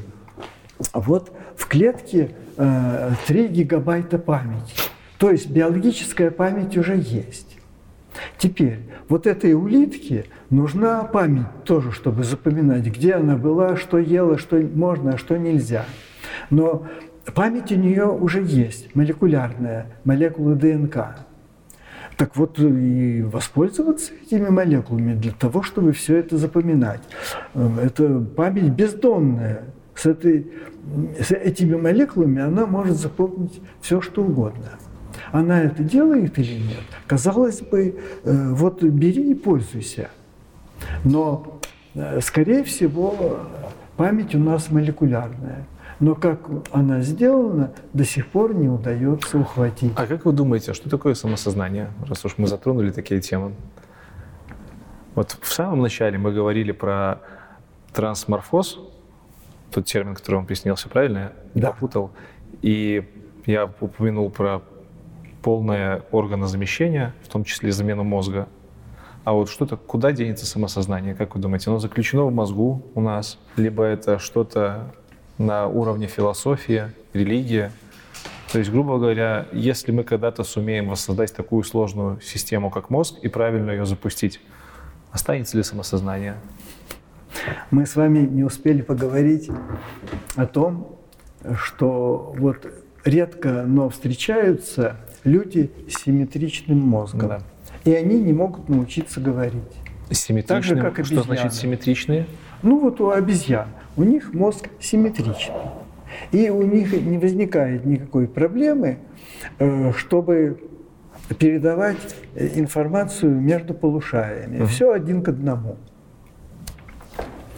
А человеку пришлось отказаться от э, такого порядка вещей, которые есть у лошадей, у слонов, у китов, у дельфинов, симметричный мозг.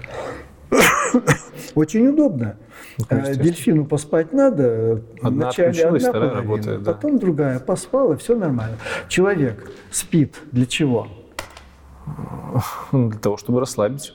Нет? Это Сни- не надо. Снизить, снизить нагрузку временно? Нет. Физиологические какие-то потребности?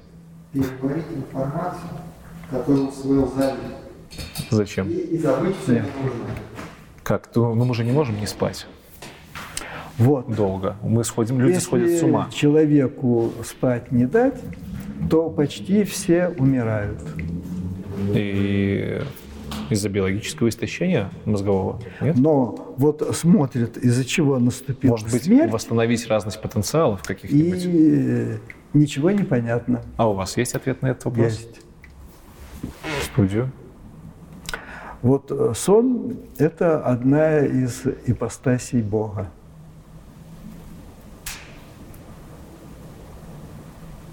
То есть без, без Бога мы умираем.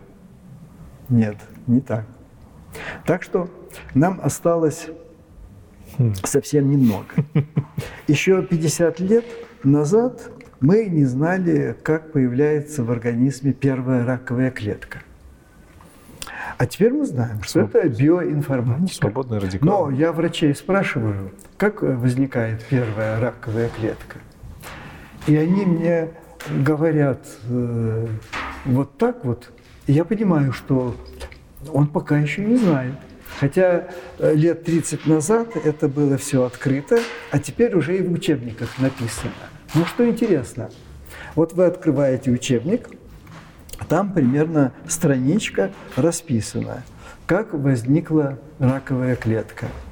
И там все русскими, э, русским текстом, специальными терминами, и э, вы не поймете. Зачем так э, зашифровываться?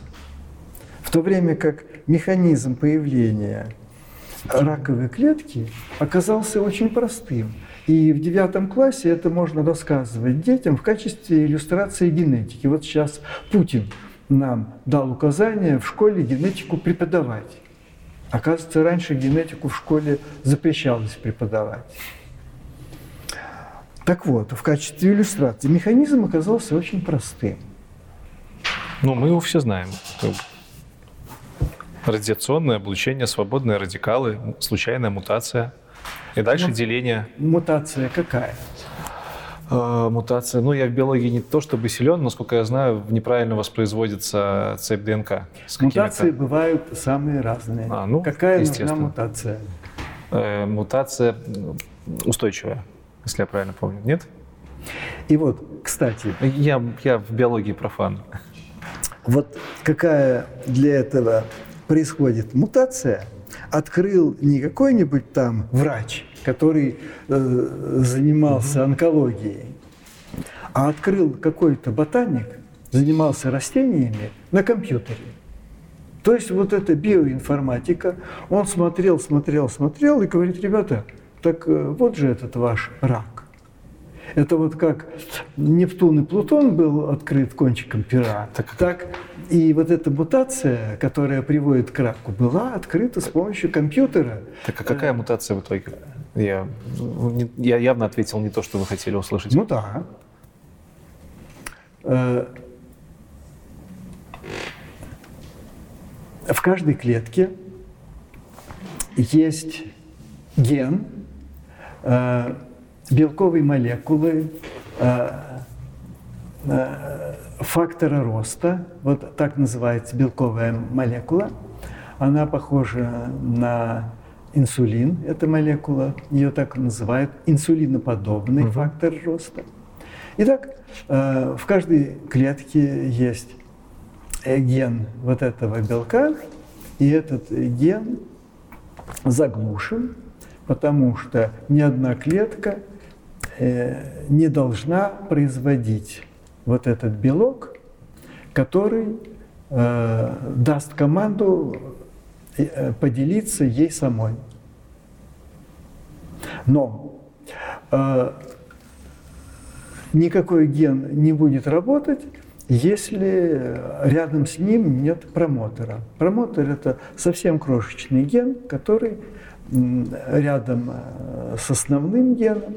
И этот промотор, либо он открыт, либо закрыт. Когда открыт, то э, ген э, работает, а вот э, в клетке этот промотор закрыт, и она не производит белок, чтобы делиться ей самой. Э, Гены прыгают. Вот. Зачем они прыгают? Это вот тоже какие-то молекулярные вычисления. Они нужны для нашей дальнейшей эволюции. Гены прыгают, и может случиться так, что в это место, э, к великому сожалению, э, запрыгнет э, ген сильного промотора.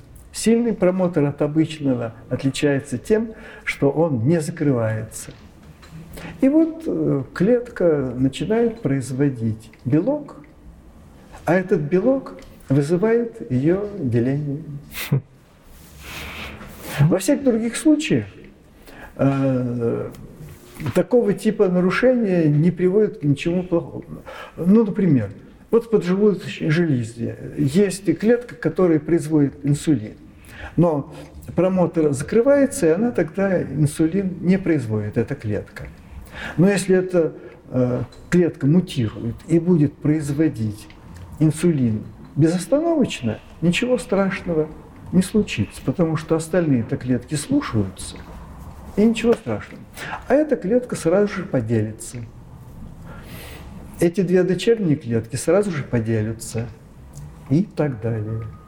Вот вы большие молодцы, что досмотрели этот выпуск до сих пор, до конца, и не зря вы это сделали. Как и во всех выпусках, в этом выпуске у нас есть конкурс. Евгений Владимирович с удовольствием предоставил в качестве подарка свою книгу «Основы современной синергетики». Эту книгу он написал в соавторстве с Скворцовым Генрихом Евгеньевичем. Пару слов о том, что такое синергетия. Синергетия – это наука о преобразовании всевозможных систем. Истоком ее является синергетика.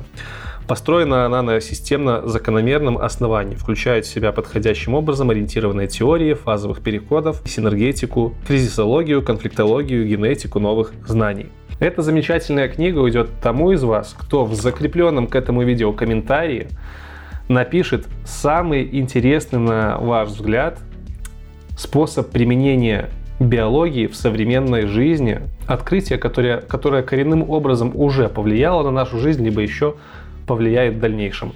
Автор самого крутого по моему мнению, комментария, получит эту замечательную книгу. Ну а вы, ребятушки, обязательно подписывайтесь на этот канал, если вы этого еще не сделали. Обязательно ставьте ваши лайки для того, чтобы новые выпуски выходили чаще и в более качественном формате. Также вы можете написать Евгению Владимировичу Полищуку на его почту, которая будет прикреплена в описании, и поздравить его с прошедшим днем рождения. 18 декабря ему стукнуло целых 78 лет, и это круто. Так что обязательно пошлите какие-нибудь теплые слова в его адрес. На этом уже точно все. Всем спасибо, увидимся в новом году. Пока.